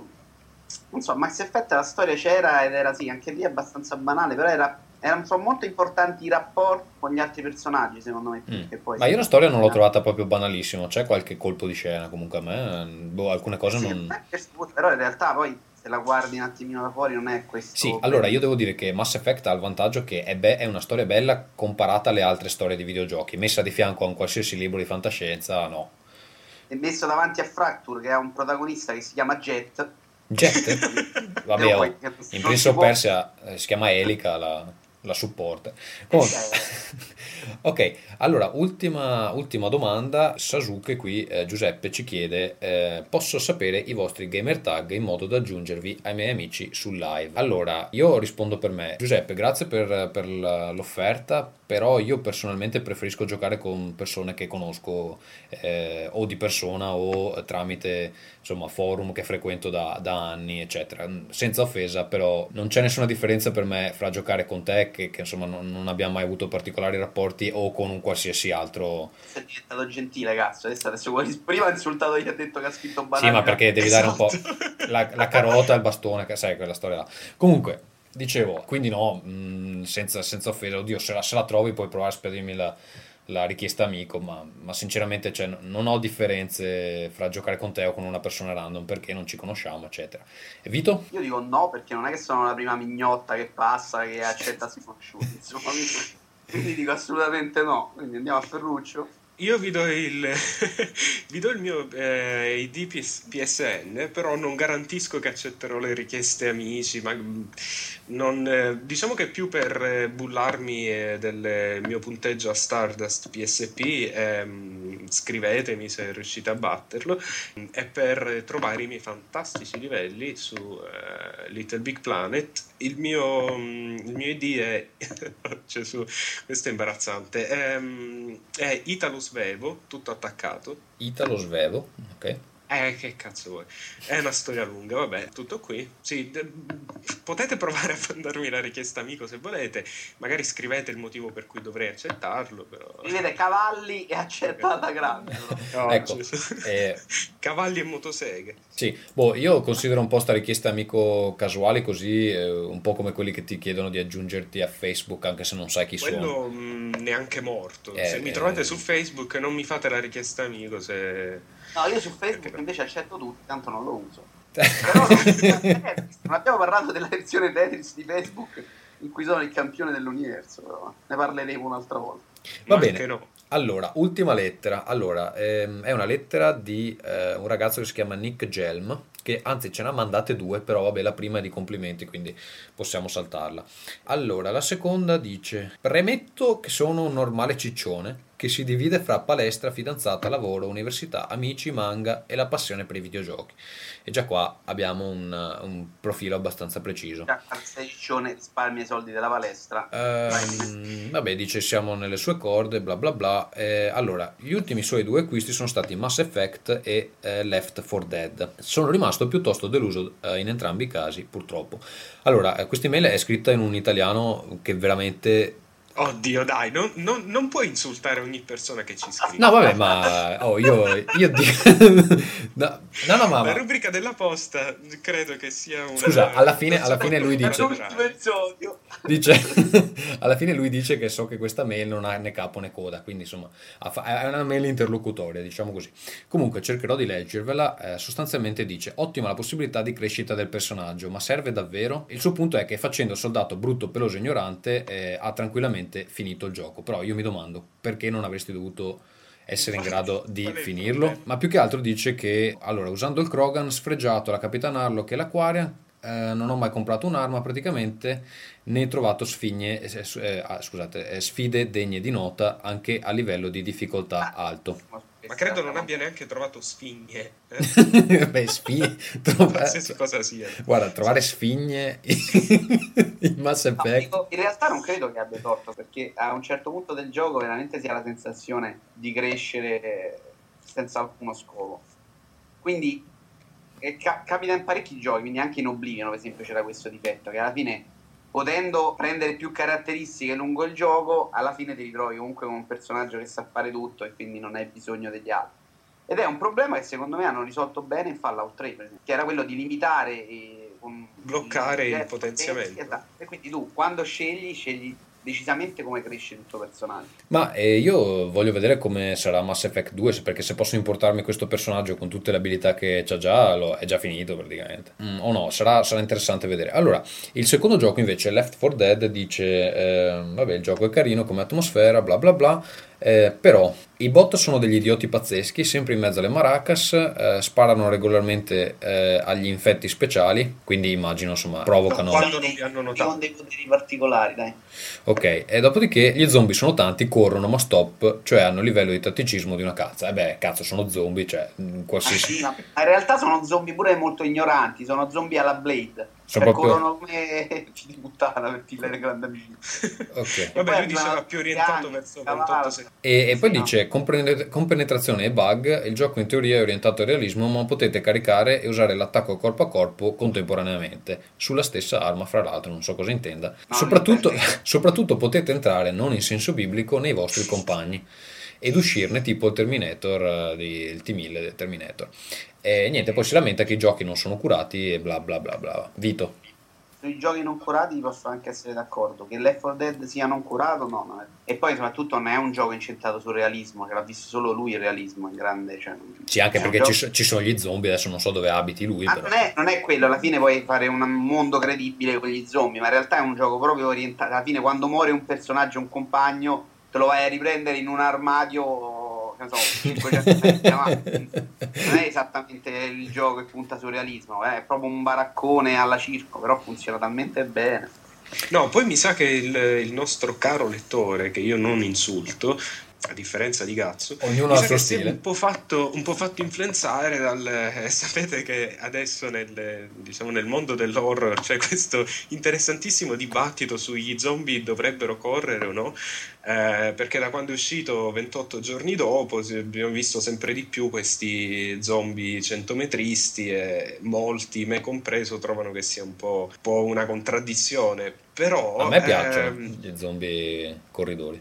sì, non, non- non mi piace tantissimo, però non è una cosa che mi fa allontanare da un gioco, da un film. Eh, però sembra che per alcuni sia una cosa che infastidisce abbastanza. Niente, tutto qua. Nel regolamento degli zombie che non possono correre, non ho capito. Quindi alla fine... No, perché gli zombie dovrebbero essere lenti e inquietanti, invece questi sono come dei tarantolati, insomma. Quindi lui vorrebbe degli zombie un po' più intelligenti, però ancora abbastanza zombie.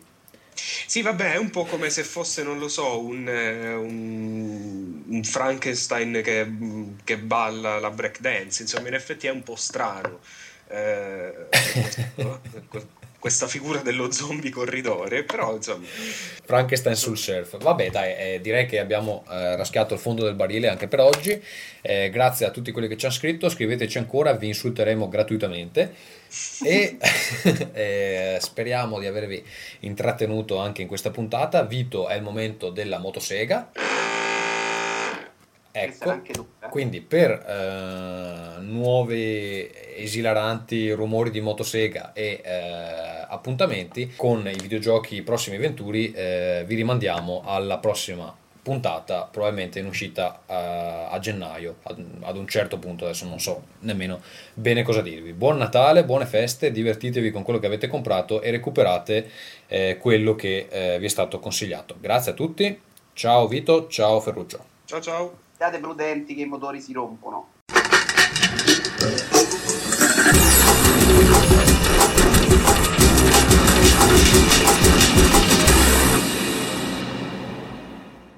Grazie per essere arrivati fino a qui, anche per questa puntata potete scriverci a rincast.gmail.com, come avete sentito vi rispondiamo volentieri eh, a vostro rischio e pericolo.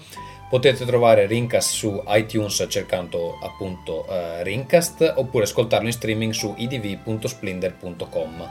Lo trovate su Last.fm con eh, keyword ring e per gli mp3 vi rimando a www.geninc.com. Se volete aiutarci diventate fan su Facebook, se non volete farlo spero tanto che Babbo Natale si dimentichi di voi. Auguri, buon anno e tutto il resto. Alla prossima.